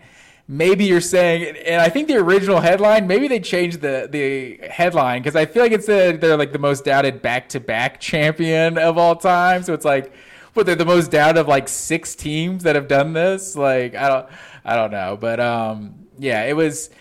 I, I think Mike Griffith might be a little sensitive, especially because we like the the preseason hasn't even played out completely. So we could see Georgia being number one when week one starts. Yeah, but we'll see. I think Georgia will be okay. Um, dogs fans, calm it down. You're gonna be But all right. keep that chip on your shoulder. They said they're saying we're going seven and five. oh my god, I, I, I just can't. Whatever Um, it takes. Matt Green, main event here. We each did our top 25 college football coaches right now, and let us make this very clear. It's who we think are the 25 best college football co- coaches in the country right now. And we had a, a few different omissions here, and I think we should both just run through our 25 and where we had them, and then parse through what stood out here. Um, I think you should go first here, though, because if we go one at a time, we'll be here until 4 a.m. And I that's uh, Well, don't know maybe we should go like five at a time, like we because we agree on these top three. okay. That's fair. You can lead the charge here. a little little disappointed. You know, I wanted to be the hot take guy that had that had Kirby Smart number one ahead of Nick Saban, but you did as well because I think right now Kirby Smart is the king of college football. Nick Saban, enough said. He's the goat. He's number two right now. Well, I think the Ryan reason is Oh, well, the ahead. reason we should say about the thing about Kirby passing Saban. The difference between Tommy Rees and Mike Bobo, and the difference in figuring out like, look, I think the recruiting's very similar. As much as like Georgia's on a roll, like Bama did just have the number one class this past year. Like Caleb Downs from Mill Creek is going to be a really good player for them um, at safety. He'll probably be, he's like their Malachi Starks. Like he'll start right away. Like the defense is still going to be loaded. They're going to be really good there, but like I think Kirby has done he's built what Saban built, but he also deserves benefit of the doubt with his hirings. Like he's learned and like the offense is just as elite as the defense and he is just he's built a machine where like even the in-game stuff where like the the Ohio State game he made a lot of big calls um, that completely uh, that were huge uh, ended up being huge in that game that put Georgia over the top. I think there's just a couple things like I think the margin are the margins are very very slim between Saban and Kirby at this point. But I think based on what we've seen the last couple of years, hiring, offenses, team as a whole, where they're recruiting, where the momentum is, I just I think if you're starting a program in 2023 or you're you have a blank checkbook and you can hire any of the coaches around the country right now, who would you hire right now? I think you have to say Kirby. Saban's number two and a clear number two, but you would hire Kirby first. I think any any administrator. Well, that would. conversation is different too because Saban probably isn't too at that point because he's seventy-two years old. well, we're you know, not even throwing the age. We're just showing what we've in. seen in the last couple of years. Like, who would you be most confident would build the to- best to program for you? Yeah, coach yeah, your team. Mm. coach your team and recruit for you in one year. Uh, well, without a doubt, because that, that was a good point you made too. Because um, I was watching the Georgia Ohio State game today on SEC Network with the whole Georgia takeover today, Mm. Which I have strong critiques about the programming, but neither here nor there. Um, because I think Kirby's smart. That is what people always said about him. He's a good coordinator, but on, not a good game coach. I was just thinking of some of the decisions that were made in that game because you had Mm. obviously the timeout that that prevented the fake punt is what everyone talks about. like a great call he made, but also like being fourth and goal when you're down two touchdowns in the in late was it maybe early fourth quarter or late third quarter, down two touchdowns, you got fourth and goal, and just trusting your defense enough to kick a field goal in that situation, and that kept the, that kept the game alive. You were able to force a field goal on one of the Ohio State's next uh, drives. It's like there was certain things that like just strategic factors. Like he, he called a fake punt in the SEC championship. His third year as a head coach, right? And it's like people want to pretend that's who he was as an in-game coach, but he's obviously grown from then. But he's he's just he's done a lot of really good just scheme things. I don't feel like he necessarily gets credit for because he's only talked about it as a as a great coordinator, but also like this is probably where the hot take comes in. Hmm. You're you're not going to convince me that Kirby Smart was not the secret to Alabama's defensive success for a decade. On at this point, like now seeing Kirby Smart being the manipulated variable that's now at Georgia and what their defense is compared to what Alabama's defense is, like it's it's clearly better, you know. And from where Alabama was starting, they were starting at number one as soon as Kirby Smart left. And the Jeremy Pruitt defense, like that team, those defenses were great. Jeremy Pruitt's another really good defensive coordinator. But you've just seen year after year, it's just it's not a, it's not a steep decline, but it's just clearly not the elite of elite unit that it was just every single year. And now that Kirby Smart's at Georgia, that's basically what Georgia is. That's fair. Uh, Matt Green, where are we going? Both next? had keeping it going. We both had Brian Kelly at number three. A little surprised to see you have him up there as well, but I just I think Brian Kelly is just such a proven coach now that he's only been one year at LSU, but he's won at multiple stops, Cincinnati and Notre Dame, and I think he's just especially if I'm if I'm a Georgia if I'm a if Kirby Smart goes to the NFL tomorrow and Georgia has to pick a new head coach, Brian Kelly without a doubt is the one I would take of anyone else in college football. I think Dan Mullen would be fun at Georgia. You gave him the you gave him the recruiting checkbook and everything else when you're like and you hire someone else but like everyone else does the recruiting for him and he's just like I'll just be the best offensive mind in the sport and you just go give me uh No, Dan Mullen will ever step foot on that campus. We would take any offensive minded guy before Dan Mullen. That's the one thing about Lincoln Riley. We'll get to him, mm-hmm. but it's like maybe he could come to Georgia and just stay out of the defensive room, and in that then he could have success. Can we also say there's a dark like with how Brian Kelly is doing thus far at LSU? He's ahead of schedule. LSU has a history of national championships. They're obviously in a fertile recruiting ground. He gets two titles in four years. You could see him at number one in this list. Like I think there's a path to Brian Kelly being the best coach in college football as a whole. I think he there's a path for him going to Kirby and that being the rivalry over the next five to seven years is Kirby versus. I think when you're judging coaching like legacies, I think it's always like it's always easier to rank the guy who's won at multiple spots. Yeah. like higher. I mean, like Rick he, Pitino he could be the new Urban. Like Kelly could be the new Yeah, Urban. Exactly, because I think that's something that Urban has on his on his resume of Mm. just winning at multiple spots, and obviously Saban has too. But um, yeah, I think and Kirby is going to be probably one of the few coaches ever that may just stay at one job his entire life. Yeah. Or one head coaching job the entire time he gets it. I think so. Um, where are we going next? So to round out my uh, top five, I'm going. I had Jim Harbaugh at number four and Ryan Day at number five. Yeah, I had. Uh, no, you had Brian. You had Dabo at four. Oh shoot, I'm looking at your list. Yeah. My bad. Yeah, Dabo at four and Jim Harbaugh at number five. Yeah, I have Jim at four. I also can like I was like, can I put him any higher? But no, Jim I think is closing in, and we'll get in at some point. So why is why is Harbaugh better than than Dabo? I think at this point, you look at it, he's Dabo. We saw where the chink in the armor is, and he has to prove it with Garrett Riley. And he may have learned his mistake from promoting within and the whole Clemson culture and all that kind of stuff. Of just we have our guys like he had the gift of continuity with Brent Venables, Jeff Scott, Tony Elliott for years and years and years.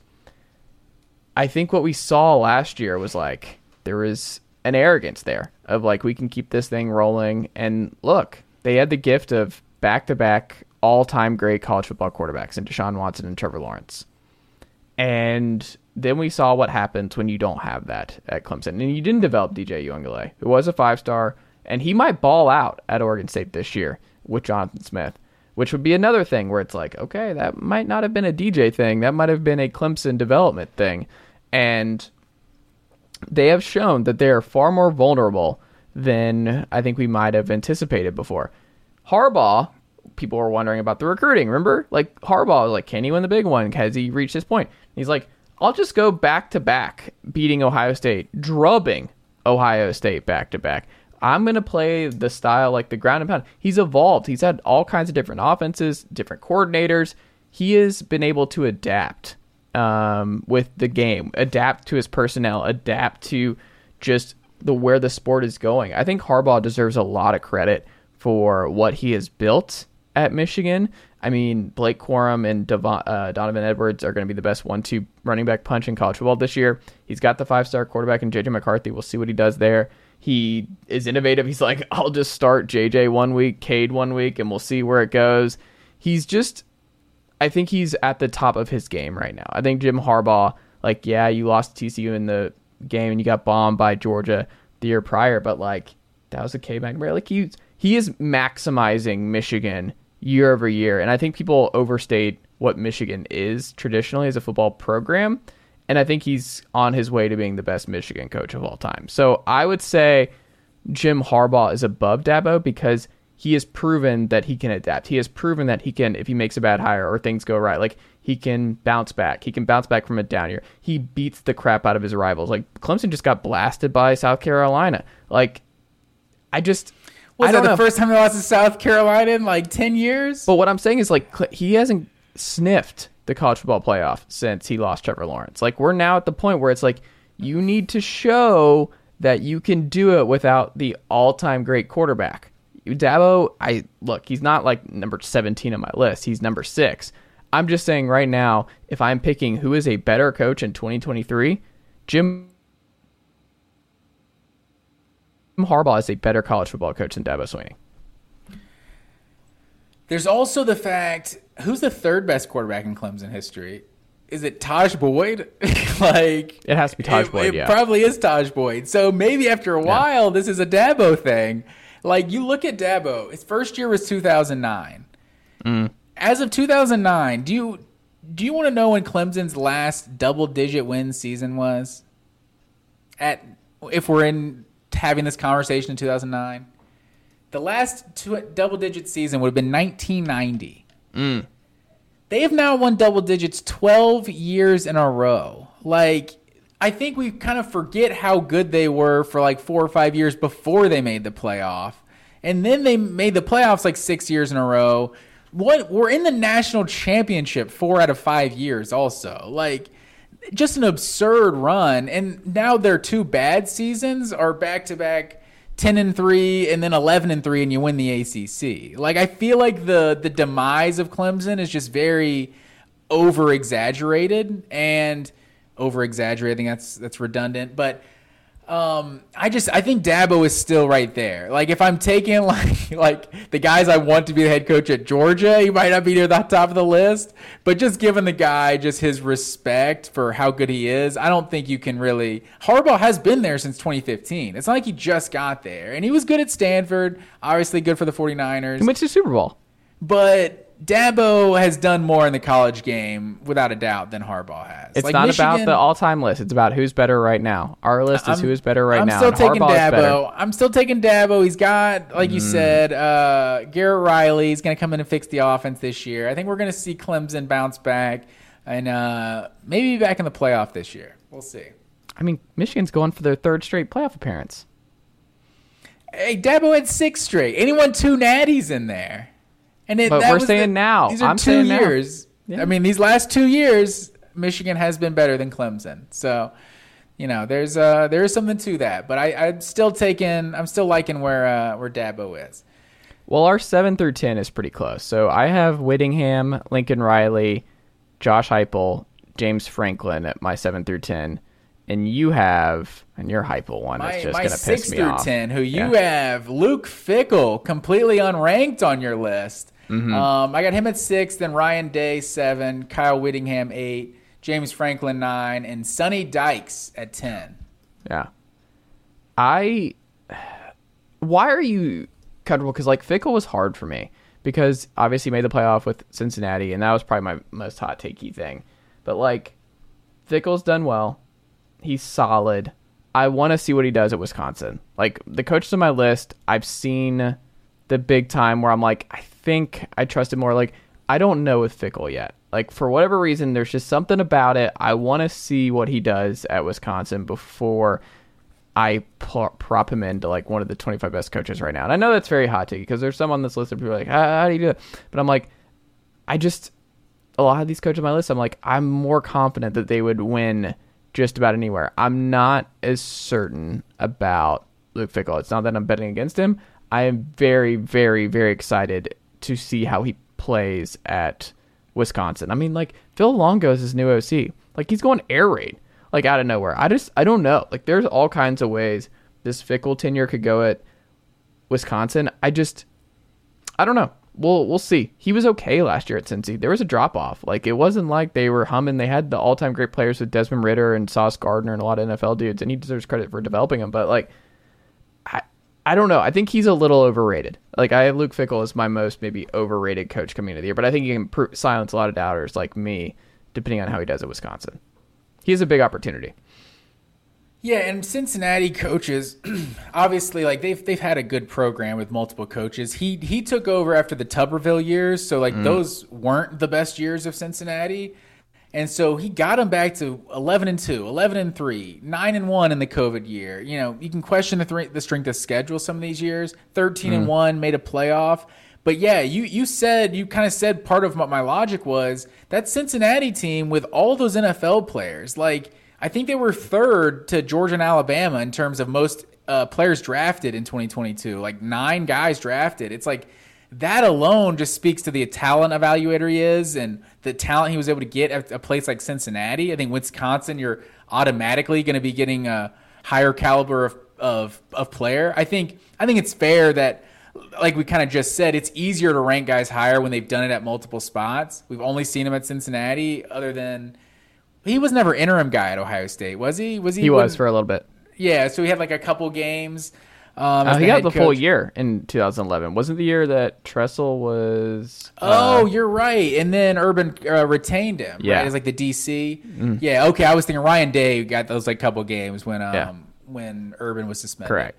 Um, but yeah, so he's for what he was at Cincinnati. I think we'll be able to tell, like you said, a lot more of what he is at Wisconsin. But he just, I, uh, I'm a big Fickell fan listening to him and Dan Mullen on the on the college football playoff set a couple years ago, I feel like was like a, an insight into Luke Fickell. Like he's just a, he's a no nonsense guy. Like while while Dan Mullen's over here trying to take jabs about wheel routes and stuff, like Luke Fickell was just like all business, like all respect, because he had just played Georgia in 2020 and then had played Alabama the week before in in, in the playoff in 2021. So I feel like he had like I don't know. I I just I'm a big fan of Luke Fickell and his uh, his demeanor his, as a talent evaluator and his track record. I'll just say Paul Chryst 43 and 18 in the Big Ten at Wisconsin. I'm not sure Fickell does better than that. Like I'm not sure. We'll see. That's true. That's Wisconsin shocked a lot of people by uh by saying good enough wasn't good enough. So we'll see. I I don't know. I think he's a he's a fast riser for me. He can move up the charts and back into mine. I just I have him as a huge question mark going into this this year. Like because mine, Kyle Whittingham, not a question mark. Lincoln Riley, not a question mark. Josh Heupel, not a question mark. James Franklin, not a question mark. Um, that rounds out my top ten. I mean, I, it's funny too because I think before we did last year, and Lincoln Riley had a great year at USC. Like he was ahead of schedule in a ways. He had another Heisman quarterback, but like I'm now docking him significantly for retaining Alex Grinch and not fixing the defense and not doing stuff enough to fix the defense. Like the it's a problem and it's gonna hold them back. So it's like until he makes that adjustment, until like you can people like the misnomer with Tennessee in that defense is like they have good hires. Like Rodney Garner is defensive line coach. Like Tim Banks is a good DC. Like he's a paid he's a top ten, top fifteen paid DC. Like Brian Jean-Mary is a good linebackers coach. Like they've invested a lot of resources in the defense and improving that defensive line. And like Heupel understands that this defense has to be significantly better if they're going to beat Georgia of the world year by year. I don't think USC is planning to do that. So for me, Lincoln, he can't be a top five coach because he's just when we joke about like not caring about the other side of the ball, the Vols care about the defense. Like that is something that they are actively trying to fix each and every year right now. I don't feel like USC's addressing it. They're just like they had an unbelievable turnover margin last year. That was one of the saving graces of that team. We talked about it throughout the year where it's like their turnover margin was just bonkers. That's not repeating next year. Like this defense I think is going to be worse than it was last year. And I mean, the offense was great and it'll be great. And Lincoln is the sec- maybe the best offensive mind, at least top three, no matter what. But like Lincoln's not a top five coach in this league. And I think before last year, we both were arguing. Like it used to be the argument was like, who's better, Lincoln or Kirby? There's no question now. Lincoln's barely on the top 10 fringes right now. And I think that's interesting. We used to have conversations about Dan Mullen and Kirby. And, mm. um, I uh, I was adamant about those as well. I even have Lincoln Riley lower than you do. I have him at 11 outside mm. the top 10 because I couldn't justify him being in the top 10 when one side of the ball is just always bad. Like, yeah. how much did we talk about Kirby? Like, there were people that weren't ranking Kirby in the top 10 in 20 before the 2021 season because it was always oh, got to get out of the way of that offensive coordinator. Just let the offense open it up.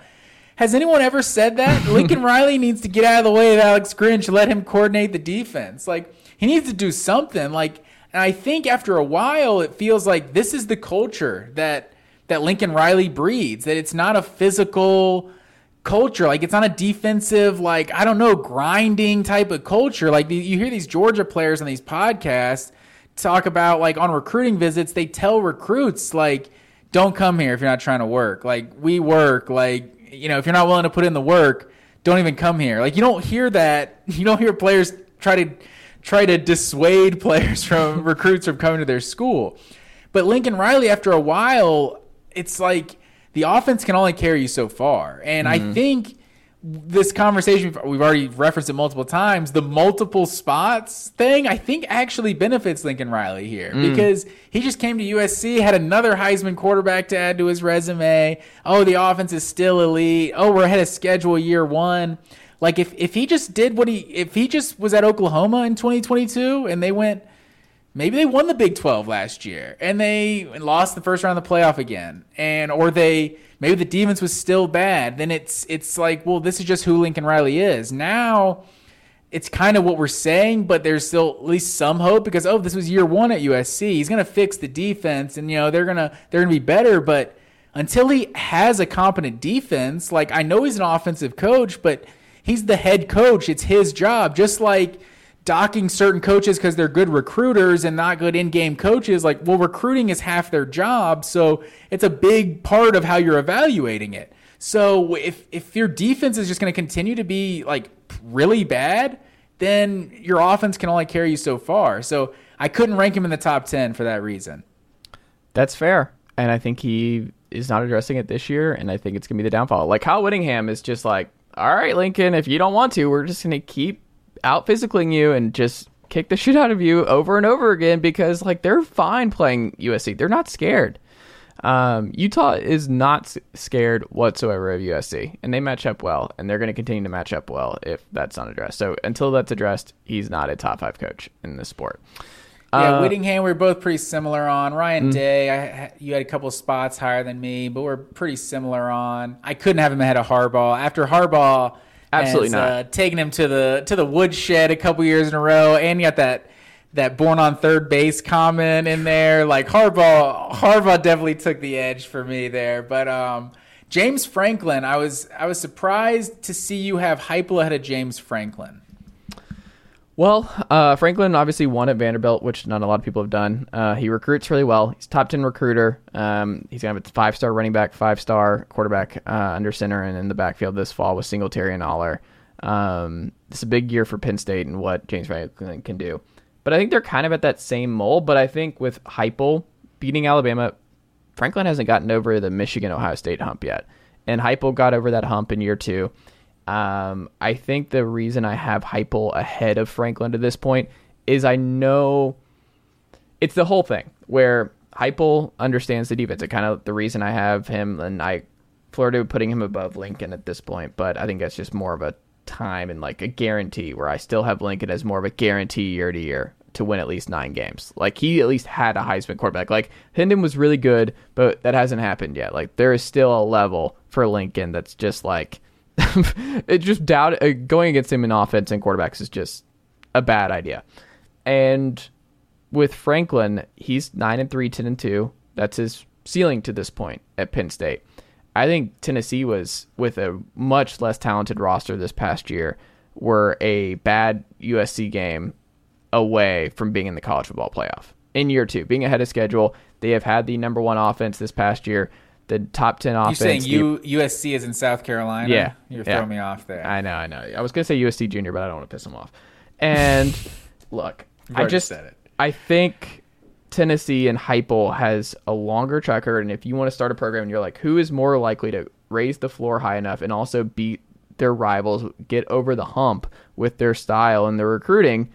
I think it's Heupel and what he has built versus what James Franklin has built. So in 2023, I think Heupel has a stronger resume of like who would you be more confident in uh, getting your team over the hump and having a better year with any roster because he I did it with anybody.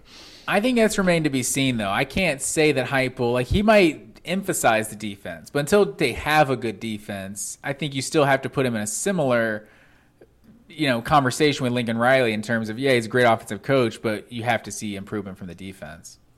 That's fair. Like I, if you had Franklin above Heupel, that doesn't bother me. I think Franklin's top Heupel was the the one we disagreed the most on. Do you know where I had Heupel in my rankings? yeah, I'm looking at it. It's just it's Number it's- 21. Yeah, it's just whatever you got to do. I couldn't. I couldn't get him up. He's what been head coach for like four years, and UCF. Those weren't necessarily the best UCF years. They were. I mean, one was a. COVID year, and I mean, Dillon Gabriel was awesome the year before. Uh, McKenzie Milton was awesome with him. Like, no, Drew They were winning national championships before he got there.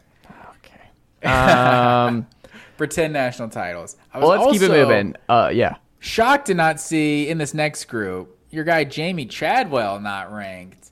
Um, had love to throw Jamey him Chadwell. in there. So I had uh, Lincoln Riley 11, Jamey Chadwell 12, Chip Kelly 13, Mark Stoops 14, and Mike Gundy 15. And a Hmm. lot of those are pretty similar with, with Kelly, Stoops, and Gundy. You were you were pretty close, uh, like one off with me on all of those. The one difference, though, I have Chris Klieman at 11, Sonny Dykes at 12, Lane, Lane Kiffin at 13, Chip Kelly at 14, Mark Stoops at 15. The big, and we can do just parse through it this way. I have Sonny Dykes, you have, or no, I have Chris Klieman, and you have Jimmy Chadwell. Yeah. Chris Klieman beat TCU in the Big 12 title game. Chris Klieman, all he does is just rack up wins at another. Just we talk about Jamey Chadwell doing a lot with last at Coastal and what he's built from that program. We'll see what he does at Liberty, but like Chris Klieman, kind of a similar scheme where it's a lot of ground and pound. Like he utilized Deuce Vaughn and company really well. Um, Skylar Thompson was awesome for him uh, this past year, and he looks like he's going to be a dude for them. Uh, navigated uh, the Adrian Martinez mess really well, and the dude just wins a bunch of college football games. Like he's just death taxes. Chris Klieman's going to maximize your group, um, whether it's North Dakota State or whether it's Kansas State. The dude just, I, I, I think he's just consistent. He's like the he might be the new Mike Gundy, where like Mike Gundy would just get get these Oklahoma State teams nine, ten wins year over year, and you're like, how does he keep doing this? Like they're nowhere near the blue chip ratio every year, and it's just that he gets the most out of the least. And I think uh, Chris Klieman, I just I can't can't say enough good things. Like the dude beat the team that was in the national title game this year, um, and had Does a he great. not deserve criticism for uh, for not going, not staying with Will Howard though? For going No. back to Martinez and then going with Howard, and that's when they truly like hit their stride once Will Howard took over. But he was really good. I mean, it wasn't like Adrian Martinez was bad. Like it, it's kind of like a plug and play offense. It wasn't like Adrian Martinez was terrible for them.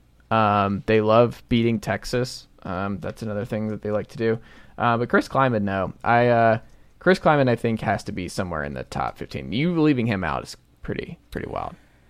I think that's fair. I think a lot of people honestly kind of forget that uh, that they even won the Big Twelve last year with Yeah. TCU playing for the national championship. Um, I think you could talk me into sneaking him in the top twenty-five. Uh, He's yeah, I think- 102 and 33 all time as a head coach. 18 and one. the North uh, Dakota State stuff, it's definitely um, it's hard to know how, how to rank that Mm. exactly. But um, but Jamey Chadwell, what he's done at Coastal, like just three years in a row now, they've just been you know finishing, getting up in like the top ten, top fifteen of the rankings and everything. Like they've just been a powerhouse. I'm sure they're going to continue. He's going to continue to do what he's been doing at Liberty too. They're pretty well set up there with like a pretty solid tradition. I don't know, for lack of a better term, they've they've kind of built up there as well. So I uh, I do I like Jamey Chadwell. He's he's one of the smaller school guys that I feel like you just know what you're getting. I'm a little surprised to see him take the liberty as opposed to jumping into the SEC or into the Power Five. I'll still remain. Georgia Tech should have just hired Jamey Chadwell. Like I would have just done that and uh, run with a fun offense. Cool. He is in the area in Carolina. Um, I think it would have been good for them. That's what I would have done. Um, 16 through Georgia 20. Tech fans getting big mad about uh, Dylan Raiola this week. I don't know if you've seen that. I did not. Talking about Georgia being close to Atlanta. And uh, Georgia Tech fans take a lot of exception to that, that they're the school in Atlanta. Yeah. I mean, it's going to be crazy fall Friday. It's like those Beaver games are sellouts. Like, I don't know how. It's going to be bonkers trying to go watch a Beaver game. No, I'm uh, sure. Uh, 16 through 20. Mike Gundy for me, 16. Dave Clawson, 17. Mike Norvell, 18. Jonathan Smith, 19. And here's another one I guarantee he's not on your list. Troy Calhoun, friend of the pod, Troy Calhoun, Air Force head coach. Um, guess how many times he's won 10 games in the last two years? Twice? Twice. There's no transfers. You can't just transfer in in the transfer portal era to the the academies. It's not how it works. They don't get to jump into the portal and do any of that. Probably that. can, right? No. Just nobody's going to. Yeah, like that's not a thing. Like it's not like look at the roster. It's just not happening. The NIL space. Guess who is killed by the NIL world? The academies. The dude Hey, doesn't already care. make a little something though, right? They've been the only ones making a little something in college. Troy Calhoun is a top 25 college football coach. That dude getting 10 wins, like it's just, it doesn't matter. It doesn't matter what kind of system we're in. That man is the most overlooked college football coach, I think, in the country. Troy Calhoun never getting an opportunity at a bigger job. Maybe he doesn't want one. I don't know. But Troy Calhoun is in my top 20 somewhere. You could put him up to top 10, uh, maybe.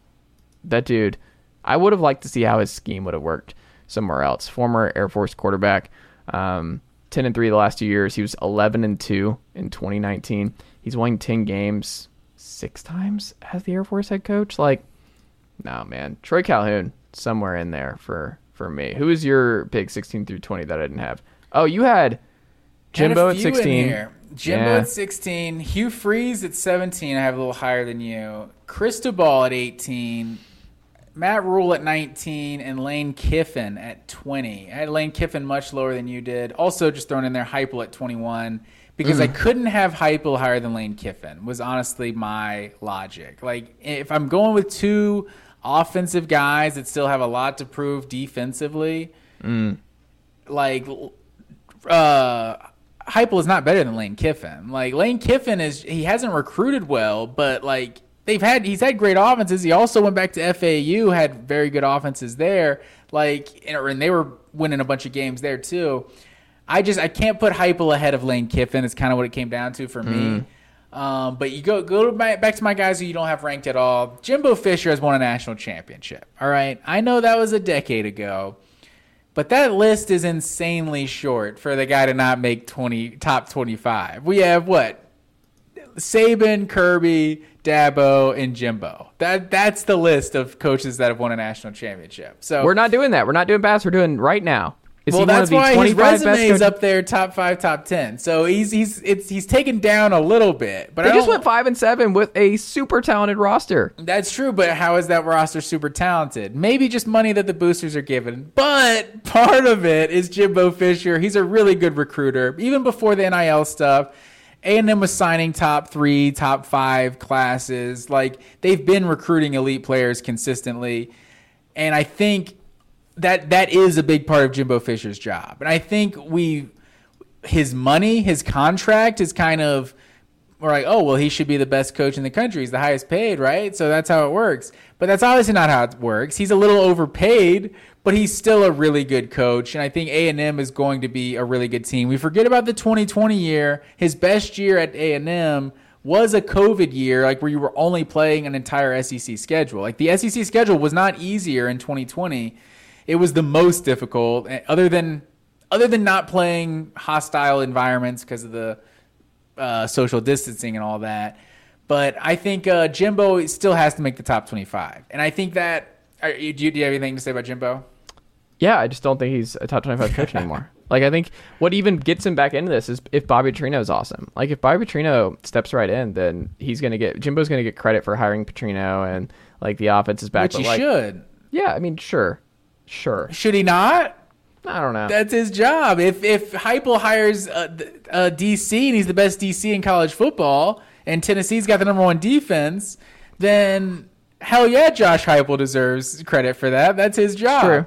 So that and the same kind of logic applied to Mario Cristobal. Like he's just a recruiter and he's not a good coach. Well, You could tell more on Jimbo than Cristobal, A good man. percentage of his job is to get recruits. Like Oregon feels like they, you know, kind of missed an opportunity with with USC being a little down in the Pac-12. But I mean, this guy's got a lot of double-digit win seasons at Oregon, and he left Dan Lanning with a Hold on. a He has he has two. cupboard. He has two.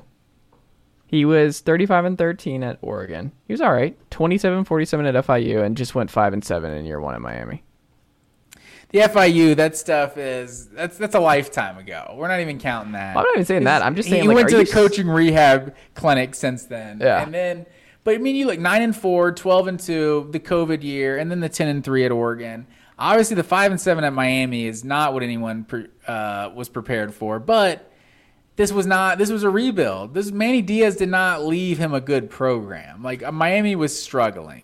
Where- Tyler Van Dyke was a good? preseason. Hold on. Tyler Van Dyke was a preseason Heisman dark horse. I can't explain what happened to Tyler Van Dyke. They That lost at home to Middle Tennessee State, Matt Green. A they terrible were terrible last year. But it was year one. I'm not going to punish him just for year one. Oregon, Oregon was pretty much a powerhouse that he just left right there for Dan Lanning to continue. I think Dan continue Lanning gets credit for turning Bo Nix into a Heisman quarterback and them rolling in a lot of different ways. I mean, you could say that for sure, but I think I think Miami was going to be a rebuild. You were definitely expecting the offense. Like obviously, the OC didn't work out in one year too. That was, and, and they're pre- pre- replacing OC and DC year this year, so it's going to be a, a big time year for Cristobal. But recruiting is a is a huge part of this guy's job, and he's proven over the years to be one of the best recruiters in college football. And I think that goes a long way in getting that talent to Miami. So I think Cristobal still makes the top twenty for me. Can't do it. Can't do it. Not in my top 25. Uh, the final five, though. Uh, Matt Green to wrap up here tonight. Gus Malzahn, 21 for me. Kirk Ferentz, 22. Hugh Freeze, 23. Bret Bielema, 24. And Pat Narduzzi, 25. Yeah, we have a couple of the same. I, I, you had Jonathan Jonathan Smith at 19. I got him at 23 or 22. So Heupel at 21. Uh, Jonathan Smith at 22. Bielema at 23. Narduzzi at 24. And then I threw Steve Sarkisian in there at 25. And he hasn't necessarily proven to be a 25 the tw- of the top 25 head coaches in college football to this point. But I think with what Texas is doing right now, like they've uh, we've obviously seen seen them recruit well before, but it feels different. They feel like they're ready to to be back as much as we all want Texas to be back. Things feel a little different with Sarkisian right now. The Washington years were were fine, not great. Obviously, went to Alabama, and you know it's kind of improved since then. So I think Sarkisian let's say he's in a better place, and I think that that goes a long way. Um, and I think Sarkisian in Texas, this this could be the year where they they kind of start to take off and become you know what they're supposed to be. Maybe. I think it, this is a big year for him. Yeah, Sarkisian's in the top 10 depending on how this year goes. Uh, he has a lot of movement potential this year. I just, Gus Bus is just the most overlooked every year. The dude's flirting with 10 wins back to back. He just jumps right into UCF. UCF program, by the way, we'll see. It's a big jump to go from Heupel's offense to what Gus was running there. Um, and he just hasn't really missed a beat. Nine wins back to back. Like they're moving Big 12. We'll see what they do. But they're, I think, and betting odds going to the Big 12, I think they're top four projected finish. Like the dude went to two national titles, won a national title as the offensive coordinator, evolved his offense all the time. Um, was a couple an injury away from Kerryon Johnson uh, getting used too much down the stretch and maybe getting back for one more natty. Like Gus Malzahn's a top twenty-five coach in the sport. Like he's gonna be forgotten about in the history books, but I'm like Gus Johnson or Gus Johnson. Gus Malzahn is a top ten coach of the last twenty years. in college football. Gus Johnson will never be forgotten in the history books. But uh, I just I feel like when you're talking good coaches, what I always come back to is like consistency, like Mm. like just knowing what you're getting. Like even when even when Georgia's offense was kind of struggling, or maybe compare it more to like a Kirk Ferentz, like at Iowa, like he, which he did make your top. He didn't make my top twenty five. Like you know what you're getting. It feels like this is a well coached team. This is Kirk Ferentz has an idea of what he wants his teams to be, and that's what they do. I feel like with Gus Malzahn, like you just have no idea what team you're getting year in year out. They're just the ultimate wild card when he was at Auburn. I just I feel like I can't say that guy's a good coach when I just have no idea if you're gonna win the SEC or miss a bowl game year in year out. Like I just have I have no idea. Also. The other one I Also, was missed a bowl game. Hold on. When was Gus Malzahn missing bowl games? I mean, they were losing like six games. Maybe they never missed a bowl game. Did they ever miss a bowl Put game? Put some respect on his name. I don't think he ever did. No, Gus Malzahn literally never missed a bowl game as a coach. I apologize. They also lost like four or five games like every single year he was there. They lost. They won two. They lost two his first year, twelve and two. After Um, that year, After even that the year, they did lose at least 2017 four. Yes, you are correct. there. 2017 they went 10 and 4 like that was the good they, they were s- losing four or five games almost every year so it was About four, auburn yeah. had an a- absolute gauntlet of a schedule every year also so it's hard i was surprised to see Mike, mike norvell work Mm. his way into your top 25 i feel like that guy that's a guy that's way too unproven for me I mean, he won at Memphis, and he's getting better each and every year at FSU. He's recruiting well. They Jordan Travis has developed well. Benson's developed well. Um, he's hit the portal hard. He does it all. Like I think he's just a riser um, in a lot of different ways. I think Mark Norvell has to be somewhere in that group. I think there's one coach on here that we both have ranked the same, and neither of us really believe how good he is. And you know who that is? Do you know who I'm referring to? Pat Narduzzi. No, Pat Narduzzi. I give him his respect. It's Mark Stoops. Oh yeah, I have him at 14. You have him at 15. Because I feel like there's a prerequisite amount of respect. it's Kentucky. You have to put on Mark Stoops, but I just, I just, I, I, I'm, I can't get excited about Mark Stoops. Like it doesn't. But it's like, yeah, sure, he's a good, he's a good coach. Yeah, fine. I Like mean, if I'm you just- put him in doesn't- he doesn't Oklahoma, I think people me. would like him a lot. Like if he was at the OU head coach, Yeah, I could see that. he's flirting with top five, top seven. Yeah, and Kentucky for what they've been historically, like this is the best they've ever been. But Yeah, it's, it's not even close. Like he he should have a lifetime contract there. Yeah, it's just it's not it's not exciting. You- You're not going to be able to like play that ground and pound style better than the teams that that get the best players. So But it's There's just such a ceiling on. like the dude is flirting like he's going to be predicted like he's a sexy pick again to go number second in the east again this year people are going to talk themselves into 10 and 2 kentucky like that's just the fact that kentucky Well, football with is this year- sustainably good like they're not great every year now but they are sustainably good like the bottom fell out and they still went to a bowl game this past year like the bottom fell out That's and, true. The like- floor is still making a bowl game these Yeah. days. and that's that's not the kentucky we grew up with matt green that was not uh that's this is uncharted waters this is But we grew up with the fun and gun Kentucky. So Yeah. they weren't good, but they were exciting. And now it's like they're like, "Hey, we should try being respectable but not exciting at all." I'm actually surprised he's still there, based on like the feuding with Calipari and everything else. I would have thought he would have eventually been like, all right, football's never been number I think that could be the beginning of the end. Like I think there's probably he was probably never even interested in leaving. I wonder if the Calipari stuff might open the door for like someone who values football a little bit more uh, to poach him away. I wonder who it is though. Who is like the best? Like, what's the SEC job that he would leave? I don't know, but yeah, be careful what you wish for because they're loving you winning eight, Yes. nine games uh, in Lexington right now. It's the best. I think it's the he has the best job in the SEC. Yeah, I think you could. I mean, I, I understand why you would say that, other than the fact that you have no chance of winning anything. Like, I feel Mm. like somewhere like, I don't know, Arkansas, like, Kentucky definitely has a higher floor, but it feels like Arkansas They definitely have a higher ceiling. They could catch fire, and who knows? They But they're close the to Texas. They can recruit. They can recruit well enough to win a national. Yeah, game. that's what I mean. But Kentucky has the higher floor and the Yes. lower expectations, so it's like uh, we're just happy over here making bowl games. yeah. Uh, I had a couple honorable mentions: Sam Pittman, Dave Clawson, Dave Doeren, Lance Leipold. They didn't make my list. Dave Doeren's a good one. Lance Leipold, think- I want to see one more year. I knew he does it back-to-back years. there. Yeah. Um, no, if Lance Leipold has another six, seven win year at Kansas, I'll put him in. Give me one more year, Lance. Yeah.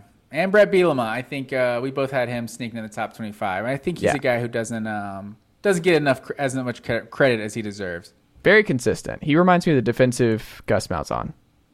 Where that dude's just gonna he'll never win. Like he's just he's gonna be solid wherever he goes. Illinois, Arkansas, Wisconsin. You can put Gus at UCF, Auburn, I think he- Idaho. I he's think gonna he win eight or nine games. The top 25 for me because at Yeah. Wisconsin, it was a kind of a deal of he didn't build this program. He kind of kept it going, Mm. and but he did keep it going for a while. He was there for what five, six, seven years. Um, the Arkansas wasn't great, but they had some competitive years. But kind of breaking through this year with Illinois, them being kind of a surprise team in the Big Ten, I think that kind of you just know what his identity is, and and he's just he's a he's a quality head coach. For sure. Well that was fun, Matt Green. Yeah, we'll have to uh, we'll have to keep track of this and see uh, see how how wrong we are. I feel like ten. I just knew like ten was gonna be cool, but we were just gonna agree way too much for ten. We had to we had to go all twenty five, so I could disrespect Josh Heupel as much as possible. Well, I appreciate that, uh, Matt Green. Thanks for keeping it classy on this program.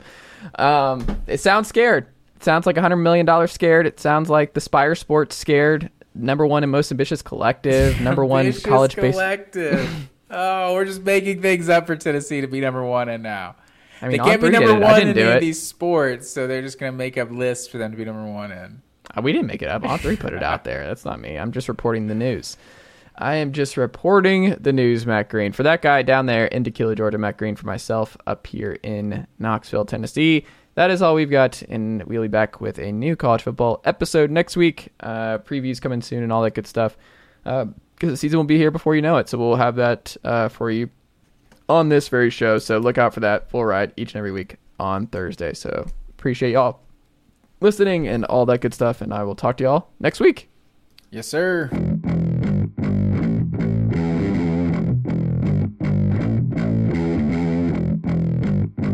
All right, we're back here on the Chase Songs podcast, taping this on a Wednesday evening. First timer, Jesse.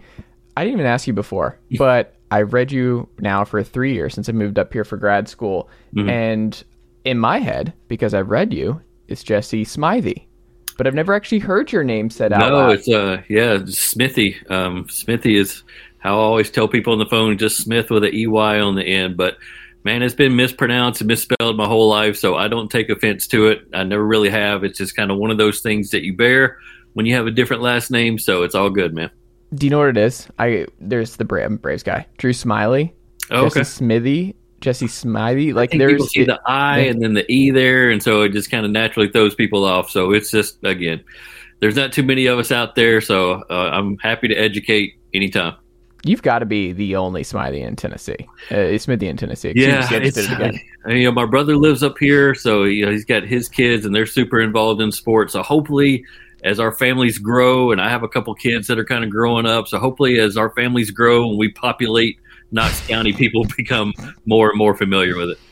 How does that work covering high school football and high school sports in general with kids? Are you going to change it all with uh, if your kids get into sports and they grow up? Or would you cover your kids? No, I, I think I always try to follow the newspaper route. I came Mm. through, I came through journalism up through the newspaper realm, and so at that point, you kind of recuse yourself Mm. from certain events or certain games if your son or your daughter is involved. So I think if I ever get to that point, my son right now is just nine years old, about to turn Mm. ten this fall. So I still have some time. It's not that far off though. Yeah, not that far. Still some time, maybe three or four years to kind of figure that plan out.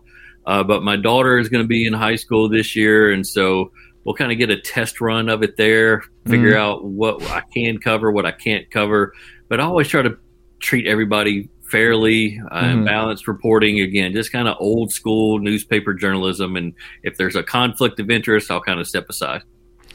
Yeah. Um, well, that's cool. That's that's interesting. That's something I think about because I'm I go and uh, like Tennessee for me. I mean, I'm a grad and fan, but also just I think with high school, one of the things I love about covering high school, especially moving up here to East Tennessee, like I'm from Parkview originally, uh, Stone Mountain Lilburn, where Jeff Francoeur went, and like I grew up watching high school powerhouse football, where Parkview won state three years in a row when I'm in like elementary school into middle school, and you get conditioned when I'm just obsessed taking notes, and like they go, I think they won 56 games in a row. I want to say before they finally Wow. lost, it was something crazy, um, like that, and you you just kind of get the bug when you're in the south and you you grow up watching a bunch of high school football going to high school football games and it just matters so much more down here and people are always blown away if they are from Missouri you're from Nebraska California wherever.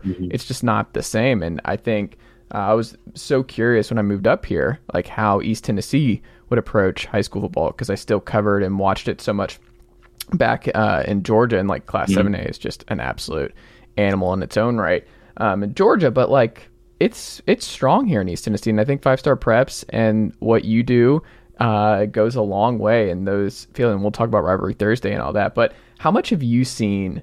Because I've only been here for three years uh, in person. How much have you seen Knoxville expand and eat? Not even just Knoxville, but East Tennessee grow as a product for high school football um, since you first uh, Chase, on the I've- scene? yeah, Chase, I've been lucky to see it really reach its peak. And there were, I grew up in West Tennessee, kind of around the Jackson, Tennessee area, and I moved to East Tennessee around 1997 to go to school at UT, and then got into uh, newspapers at the Knoxville News Sentinel around 2002. And right around that turn of the century, uh, into into 2000, we started seeing Maryville, Alcoa take their football programs to a different level. Yeah, they'd won championships in the past, and and people knew and respected the Maryville and Alcoa names, but they weren't winning year after year after year after year like what happened uh, between those two Blount County programs from about 2000. Well, Alcoa's still going, but Maryville's going to slow down a little bit. But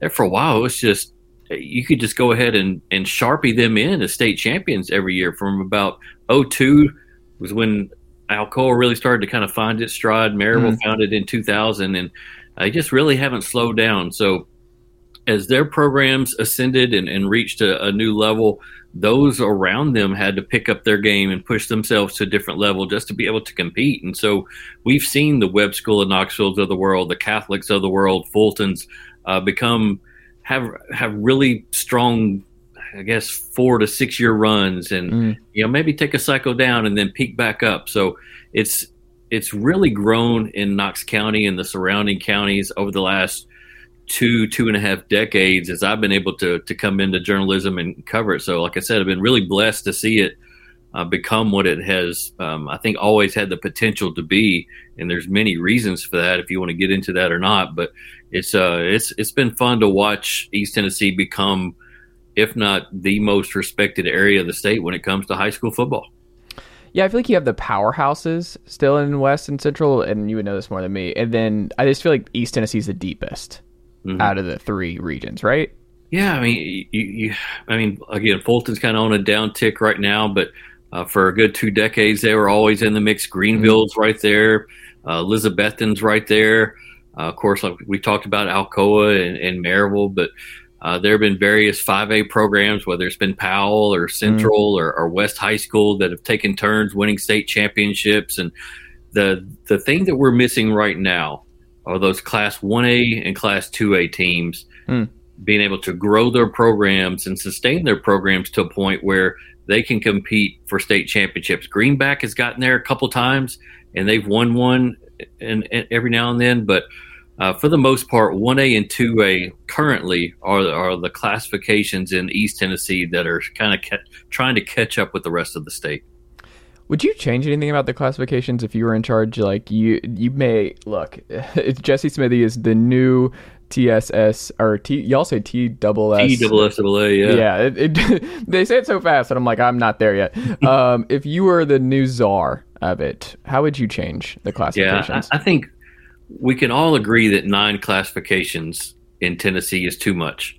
it's is insane. it great that Yeah. some of these teams are winning state championships for the first time ever because things have kind of got stretched out and there's more opportunity for them to slide in Mm. to a semifinals or a state final? Yeah, that's great. But nine classifications is too much for Tennessee. Just the way it's it's it's built, the way the amount of schools in the state.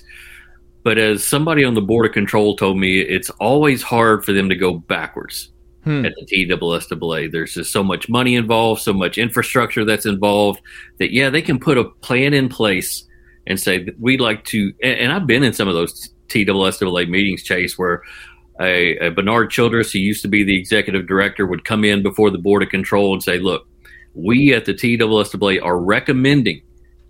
This five classification plan in Division One, and this two classification plan in Division Two, where the private schools are, Mm. and that's all well and good, but it's all up to the board of control what they decide. And right now, they haven't they haven't made the decision to reverse course and reduce the amount of classifications in this state. Um, but if it were me, I'd I'd love to go back to five classifications in Division One. I'd love to go back to two classifications in Division Two.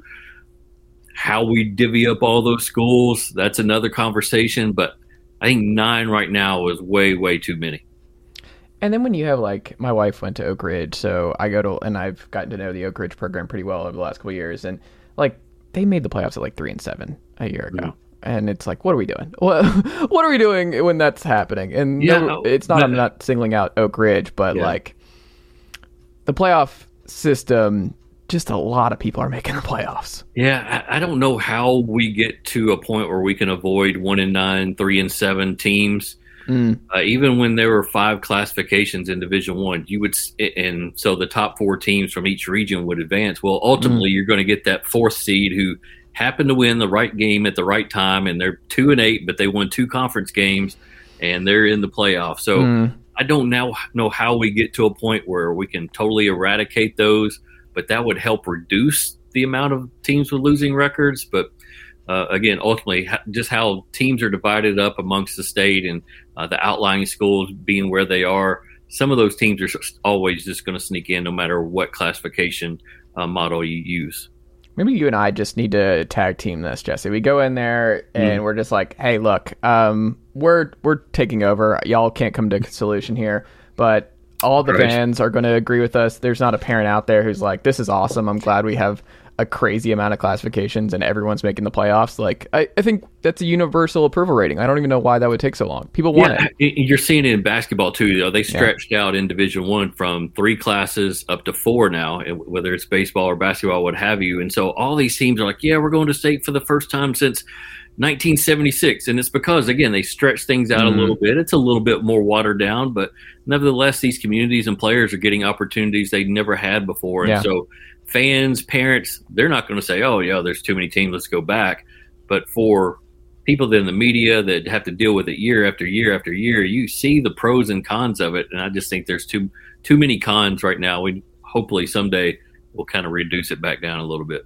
Based on you talking to a lot of the coaches, what do you think their biggest uh not maybe not gripe is too negative a word, but what do you think they the most common thing that they would want changed universally on the coaches rank would be? Anything that's going to reduce their travel Hmm. and their travel costs, that's always in the conversation, Chase. Whether Hmm. it's they they invented this thing called the Z plan back in 2009, and Hmm. it was going to be a way to reduce travel costs uh, in the playoffs, and you wouldn't have to, you know, bus it two or three hours. Well, it didn't work, and teams are still having to travel uh, X amount of hours or X amount of miles to play a playoff football game, and and people hated that, and it's just it's never, for the most part, gotten better Mm. and especially for your your high level, high elite teams, people here don't want to play them in Mhm. week one, in week two, and so you might see an Alcoa have to travel to Murfreesboro just to fill a week one game, or a Maryville travel way out of the way to to fill a week one or week two non conference game or non region game. So anything that can help reduce the travel footprint for a lot of these big time teams is always a topic of conversation, a hot topic of conversation uh, when it comes to football, whether it comes to basketball, what have you. Travel costs can pile up really fast. You're talking about loading up a couple of charter buses, feeding your kids, you know, paying certain things, certain fees, bus fees, travel fees, and so uh, that that always hits the budget pretty hard.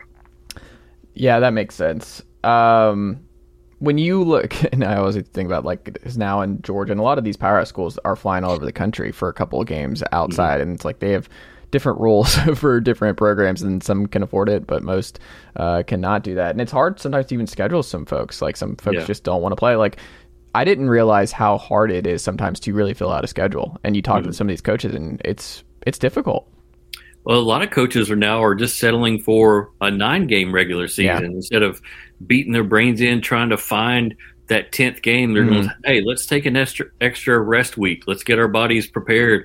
These kids are doing more year round, mm. and so who knows? Maybe having that extra week during the season instead of just your one off week or your one bye week. Maybe having that second week off, only playing nine games. Yeah, it's not very traditional and it's not very Friday night lights, you know, kids giving their all on Friday nights playing 10 games, but it helps sustain your program and keeps your guys fresher for longer. Interesting. Is there any big name who is doing nine games this fall off top of your head? Webb has done it quite often. Mm. Uh, now, Dave Meske, their head coach, is no longer there. He retired. He's mm. a legend. We'll see if that trend changes. Uh, but we've seen Alcoa go late into the summer with maybe only nine games and pick up a tenth mm. out of state in Kentucky or something shoot a few years ago they played just to fill out their schedule. They played two games in three days. two high school football games in three days. Now that's unheard of. Yeah. And that was maybe a decade ago. I can't remember exactly what year it was, but Gary Rankin, uh, the head coach at the time at Alcoa, had to get everything approved. They did it tactfully. And they were playing a team in the first game that they, they could play their number one guys for a quarter, quarter and yeah. a half rest them, come back two days later and play them for another half. But it took a lot of planning and tactful moves and everything. But it's like you said, man, it's hard to fill out a 10 game schedule sometimes, and people will do anything to do it or to possibly avoid it. Who do you think gets more wins over the next 10 years, Coach Hunt or Coach Nix? Wow. I, th- I think Alcoa, where they're set up in their classification in 3A, hmm.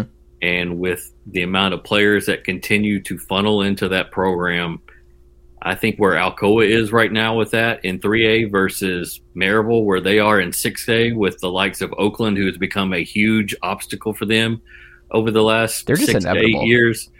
I would say Alcoa probably probably gets more wins, but Alcoa has done a really good job of beefing up their schedule mm. under Coach Nix. And and that's not saying that Gary Rankin was ducking people because again, they went out of state play teams for Kentucky that beat them, or they go hmm. to Murfreesboro and play a six A team. But the the schedule that Brian Nix has has put together for this year is super demanding. So mm. who knows? I mean, they're they're loaded to possibly go ten and zero in the regular season, but it wouldn't surprise me if they drop a game or two just because it's that again, it's that tough.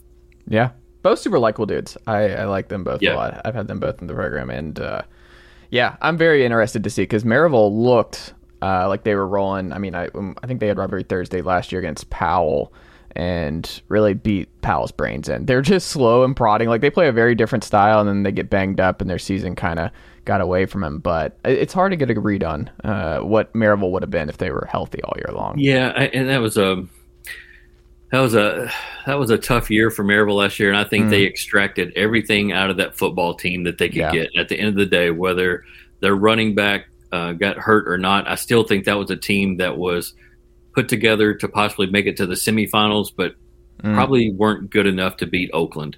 And so, yeah, they lost three games in the in the regular season for the first time since it might have been 2000, if I remember correctly. Mm. But at the end of the day, those coaches got everything they were supposed to get to out of, get of out of that team, even with the obstacles thrown in their way with injuries and what have you. I agree.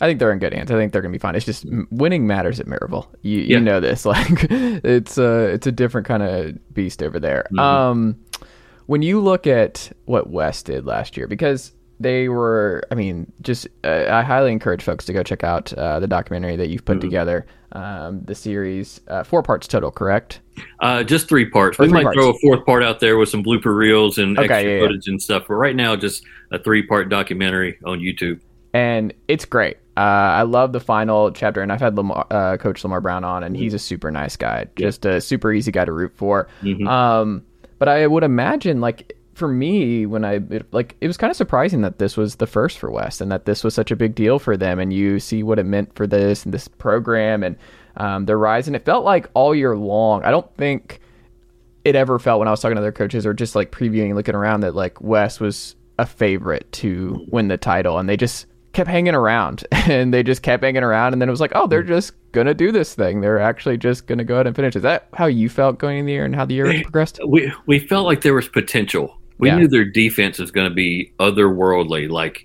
you could go out to their scrimmages and just see the guys. Look it's not Mhm. hard to see college players on a high school field and you look at that guy and you go yep he's going to play on saturdays that guy's going to play on saturday so you saw the defensive ability of west high school even dating back to 2021 they Mhm. just didn't have that confidence that push on offense that they needed in 2021 to overcome powell and of Mm. course, Powell goes on to win a 5A championship in 2021. Yes, they lose Walter Nolen, the defensive lineman who ended up signing with Texas A&M, but they bring back their quarterback who's a Mr. Football Finalist. They bring back two or three wide receivers that are getting college offers left and right. And you see the running backs that they have and go, Mhm. okay, well, if this is Powell's title to lose, if there's a team that could possibly beat them, it's West, just because number Hmm. one, defense. And as you mentioned, they just started kind of hanging around the season in 2022, winning some games and doing it in impressive fashion. And you see their running game with Braden Latham just Mm. become just really difficult to stop, and that offensive line gelling together. And uh, it was just one of those stories of team chemistry and Mm. unity and guys believing in each other and just and it's all comes across in that documentary just how fun those guys are to be around there's no prima donnas there's no team cancers and to see a team like that kind of exercise its demons and win it all uh, it's a really emotional tale that you get to see there on youtube so it's their first ever undefeated season they'd won a state championship before yeah back in 2014 but for this group maybe on, uh, yeah. this the the label was okay. Are, are, are we going to be able to get there with this team? And they proved Mm. their doubters wrong. Yeah, and I think uh, my question too is like when you look at going forward, because like you said, they were kind of close, and you're like they could if everything comes together based on what they did in 2021. The defense is going to be there, the offense putting it together. Is this now a sustainable juggernaut in their classification? Do you think West has the people, has the resources, have the talent pipeline? Do you think this is sustainable? Not like championship or bust every year, but should they be in that? Like this should be more of the norm, um, and being in those final four, final eight uh, most years. Right. This goes all the way back to mm, the Scott Cummings years. Uh, they Yeah. built that program from the youth system down. So, yeah, people are, and, and even me included, there's going to be some question marks. They lose their quarterback. They lose Braden Latham. They lose his twin brother, Caden Latham. They lose Jaquarius Wren. There's so many key components and superstar players from that championship year that people are going to say, oh, you know, what's this team going to be? But if you look at the course of, of that program over the last 10 years, you see where the trend is going. Mm. And I think Lamar Brown is always going to be a defensive first guy.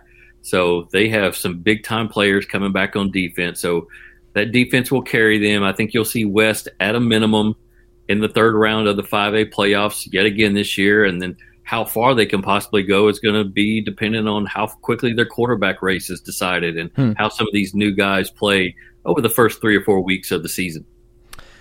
Do you see Bearden catching him anytime soon?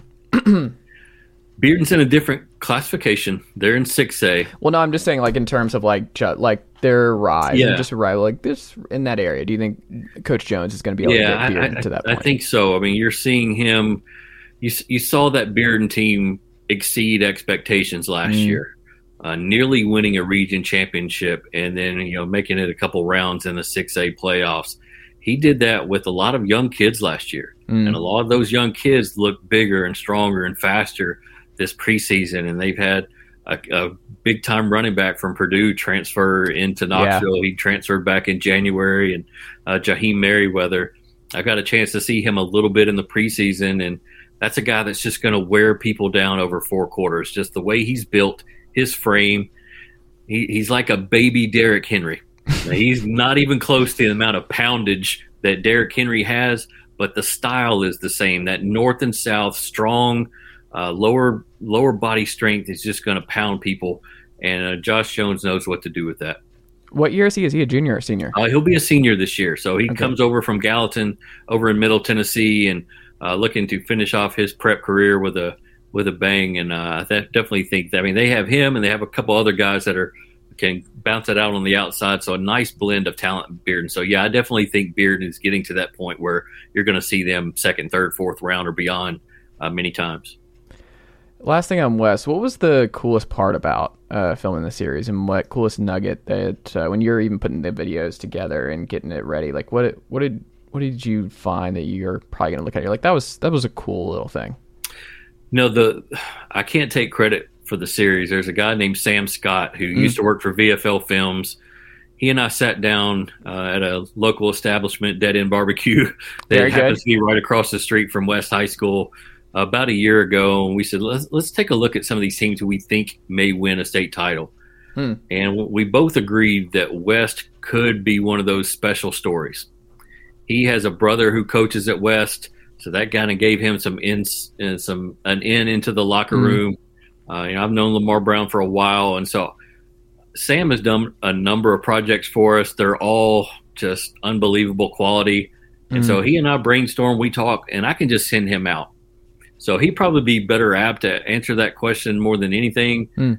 But to me, when he sends me those rough cuts and I get to watch them and edit them a little bit or make some suggestions, it's again, it's just the the chemistry and the bond on that team. Mm. And I've been around it just from a reporter's perspective and talking with guys after games or being on the sidelines, and it's just that Hollywood fairy tale type of bonding that you have between kids of all nationalities, all races, all education levels, all how how rich their family is or how poor their family is.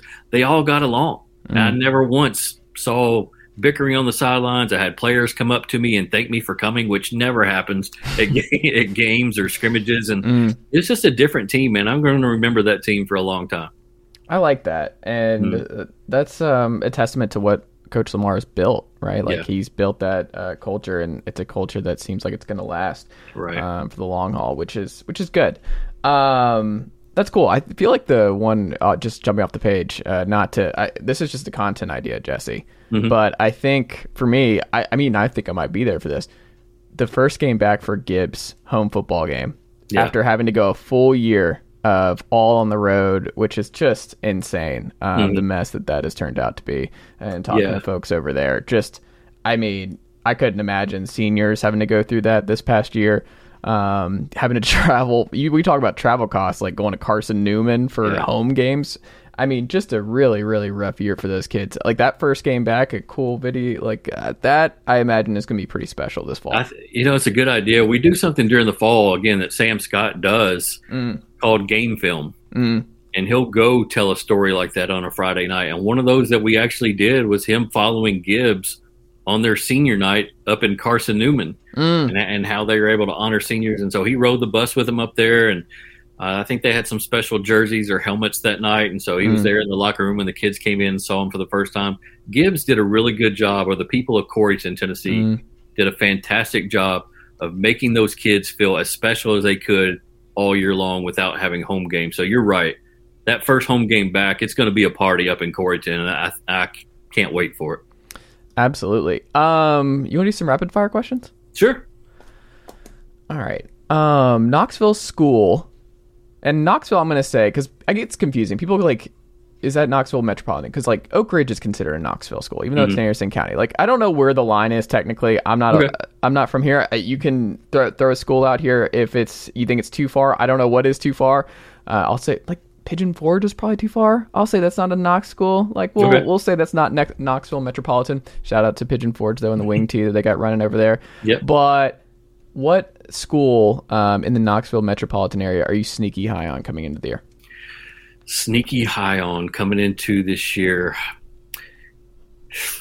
That's that's tough. Uh, I'll, I'll, even though we we deemed Pigeon Forge to be too far, uh oh, I might go farther. Like GP Gatlinburg okay. Pittman is is that team that I just keep seeing. They they have guys that are that are committed to Illinois. They have mm-hmm. guys that are committed to Wake Forest, and yeah, they play in 3A against Alcoa. But there were times in that Alcoa game last year where they were throwing bombs on Alcoa, mm-hmm. scoring in the first half, and And so we'll see if that program can take another step. I still think it's Alcoa in 3A, Mm. but Gatlinburg Pittman is going to be a very, very fun team to watch this year.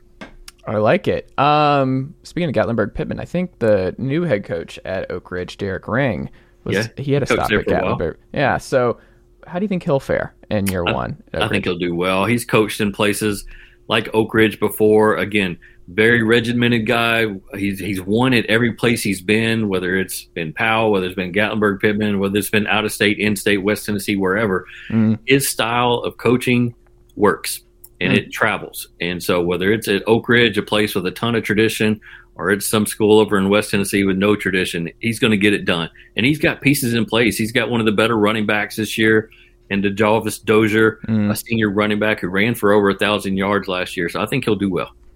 He's good. I'm not sure. That, you think it's gonna be Ethan Garza as the quarterback again this year? He came in late, or because Peyton Yeah, Sharp started. I don't know who the quarterback is. Yeah, they had a quarterback situation there last year where they had to kind of get a guy off the team just for a, a few reasons I, I won't go into on camera, but and so they were kind of left with two or three guys trying them out. Then they had Mhm. some injuries, and so it was just one of those perfect storm seasons Yeah. for for Oak Ridge. I do know they have a sophomore, a rising sophomore that has a lot of talent, so Mm. uh, it could be Garza's job there to start with, and who knows? We'll see if another guy's worked in.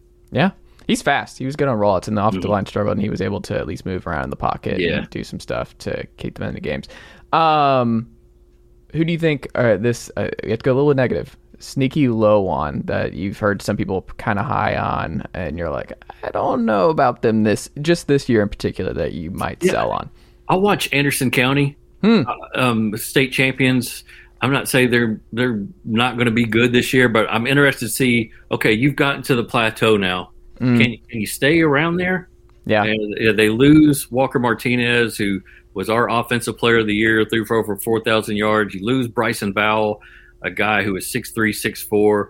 Uh, you lost some guys on the line. You lost a, a, a just a beast of a running back.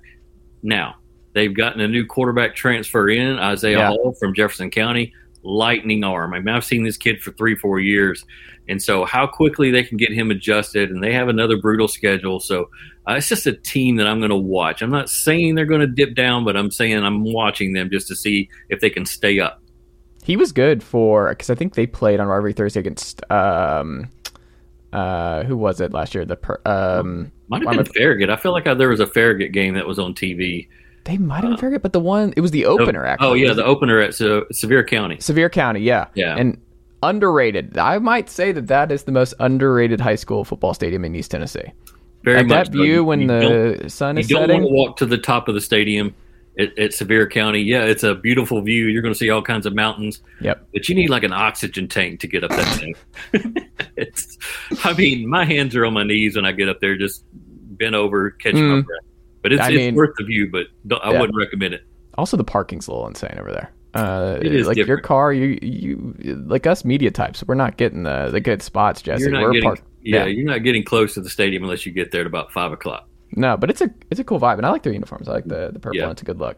Uh, but no, he was good, and that and like that transfer. And it's how weird is it in high school football in 2023? It was naturally going to happen that transfers were going to happen Yeah. at the high school level, but you just hear it out loud, like transfer from uh, Jefferson County to uh, to Anderson County. That's just so weird. I try not to report them all. I try to Yeah, be uh, take good judgment on that. Mm. If it's a high impact transfer, then yeah, we'll report them. But there's so many that, that Yeah. go unreported that we just kind of make a mental note of and, and maybe mention it in the story somewhere down the line. But it's happening more and more. It's high school football is becoming a microcosm of the college game with Mhm. the transfers, with the NIL money uh, being avail- available now in high school in Tennessee. It's just what they see the older brothers do. You know, they're doing right now in high school.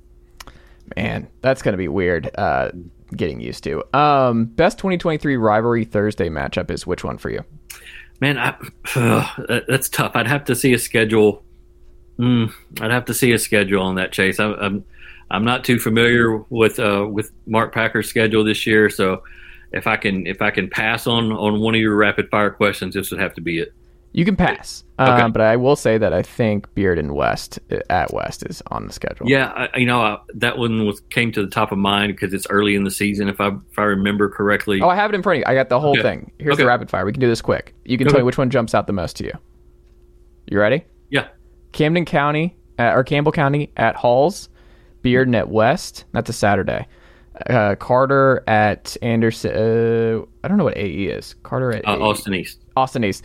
Uh, Powell at Oak Ridge. Alcoa at Greeneville. Clinton at Powell. Farragut at Bearden. Anderson County at Clinton. Um, mm, Morristown West at Sevier County. Jefferson County at Farragut. Central at Heritage. Look, at first you you had us you had me in the first half at Bearden West, but then I forgot everything after you th- everything you said after you said Alcoa Greeneville. When you have Alcoa going on the road to Greeneville, I mean that community is bonkers for football. Yeah. It would love to knock off an Alcoa and really signal that Greeneville football is back. Mm. They won some state championships there for a while, 2017, 2018. Then Elizabethton kind of took their cookies there. And so uh, that Greeneville program really wants to show that Eddie Spradlin has it going where it needs to be. So that's going to be a raucous environment. That's going to be a fun one. Yeah, I think y'all did a video a couple years ago where you showed their they do tailgating hardcore because I think I remember Yeah, them grilling out and all that. Like it's a whole It's- deal. It's big time up in Greeneville, and it, it probably doesn't. Even though they've won maybe four state championships in the last 15 years, they don't get the respect statewide as they should. And I think mm-hmm. again, Tennessee's long. If some people can't see past Knoxville, but that Greeneville program is legit. They have resources, they have facilities, and they have athletes. I like it. Uh, final two here, Jesse. Um, but uh, wow, I just combined two. Best player in Knoxville metro area this fall will end up being who? Shavar Young. Oh, okay. This kid sophomore. is just a sophomore. Yeah. He's played two years of high school football already. He has offers from everybody in the country Alabama, Michigan, Tennessee, whatever you want. Mm. He is going to be one of the best players to ever come out of Knox County Oh wow. or possibly the state. I mean, this guy is elite. And so he's going to be able to do whatever he wants to do with the football this year. Man, I'm just going to go ahead and say that. He is that different. do you think what will be good? Do you think it'll be a seamless transition, coach? Coach wise. I, I, I do. Uh, you know, Don Mahoney is a guy that's coached in college. He's coached in the high school ranks. He was on that staff a year ago uh, at Webb. So uh, there are a lot of the same assistant coaches there that have been there at Webb. Yes, they lose uh, Mr. Football caliber quarterback and Charlie Robinson, but uh, they have two more guys waiting in the wings that are equally talented and can throw the football, I think, a little bit better than Charlie Robinson could. So when you have Marquise Barrett out wide on one side and you have Shavar Young out wide on the other side, it's pick your poison, and they're not going to be able to, to stop Shavar Young 10 weeks out of the regular season. I like it. Uh, final question here for you. Most interesting new coaching hire this cycle was who for you? New coaching hire. Hmm. I'm trying to remember all the guys that we had. We didn't have too much. I think the year before we had a ton of turnover in East Tennessee. Uh, I, I, I guess I'm going to go to somebody we've already talked about in Derek Rang, Hmm. um, just because of the Oak Ridge brand and then his ability to win. Again, everywhere he's been, Marable are guy too, right? Didn't he go to Sal- Marable? they are salivating for a state championship at Oak Ridge. I mean, it's been well over 30 years. Joe Gaddis almost got him back there, the Yeah. legendary coach there. That He's was a COVID year, there. right? Yeah, he's still Mhm. out there at, o- at, at, Oak Ridge. He's AD. He's a football guy, as we know. He's going to give Derek Rang everything he needs to get that program to the state championship level. So, year number one, Derek Rang is going to going to raise some eyebrows. I think. They have talent. Pretty good schedule. You got Brandon Hayward out there, Yeah. wide receiver, defensive back. Again, we talked about uh, Dozier at running back.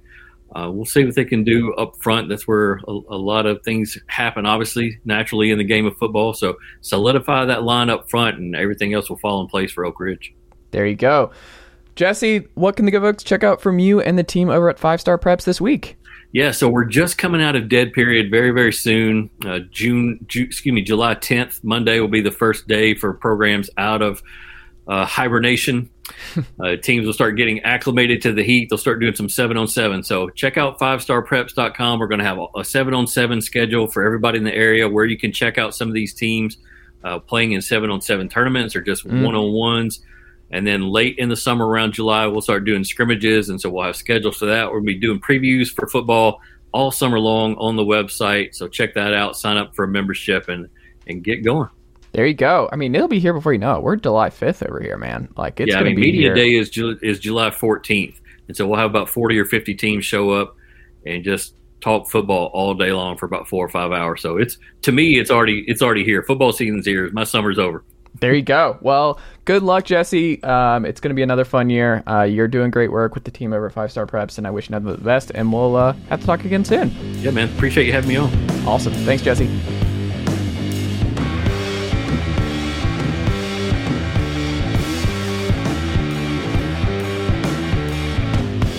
Nicely done, nephew. Chase Thomas Podcast. Hell yeah. Hey, it's Danny Pellegrino from Everything Iconic. Ready to upgrade your style game without blowing your budget? Check out Quince. They've got all the good stuff shirts and polos, activewear, and fine leather goods, all at 50 to 80% less than other high end brands. And the best part? They're all about safe, ethical, and responsible manufacturing. Get that luxury vibe without the luxury price tag. Hit up quince.com slash upgrade for free shipping and 365 day returns on your next order. That's quince.com slash upgrade. Mom deserves the best, and there's no better place to shop for Mother's Day than Whole Foods Market. They're your destination for unbeatable savings, from premium gifts to show-stopping flowers and irresistible desserts. Start by saving 33% with Prime on all body care and candles. Then get a 15-stem bunch of tulips for just $9.99 each with Prime. Round out Mom's menu with festive rosé, irresistible berry chantilly cake, and more special treats. Come celebrate Mother's Day at Whole Foods Market.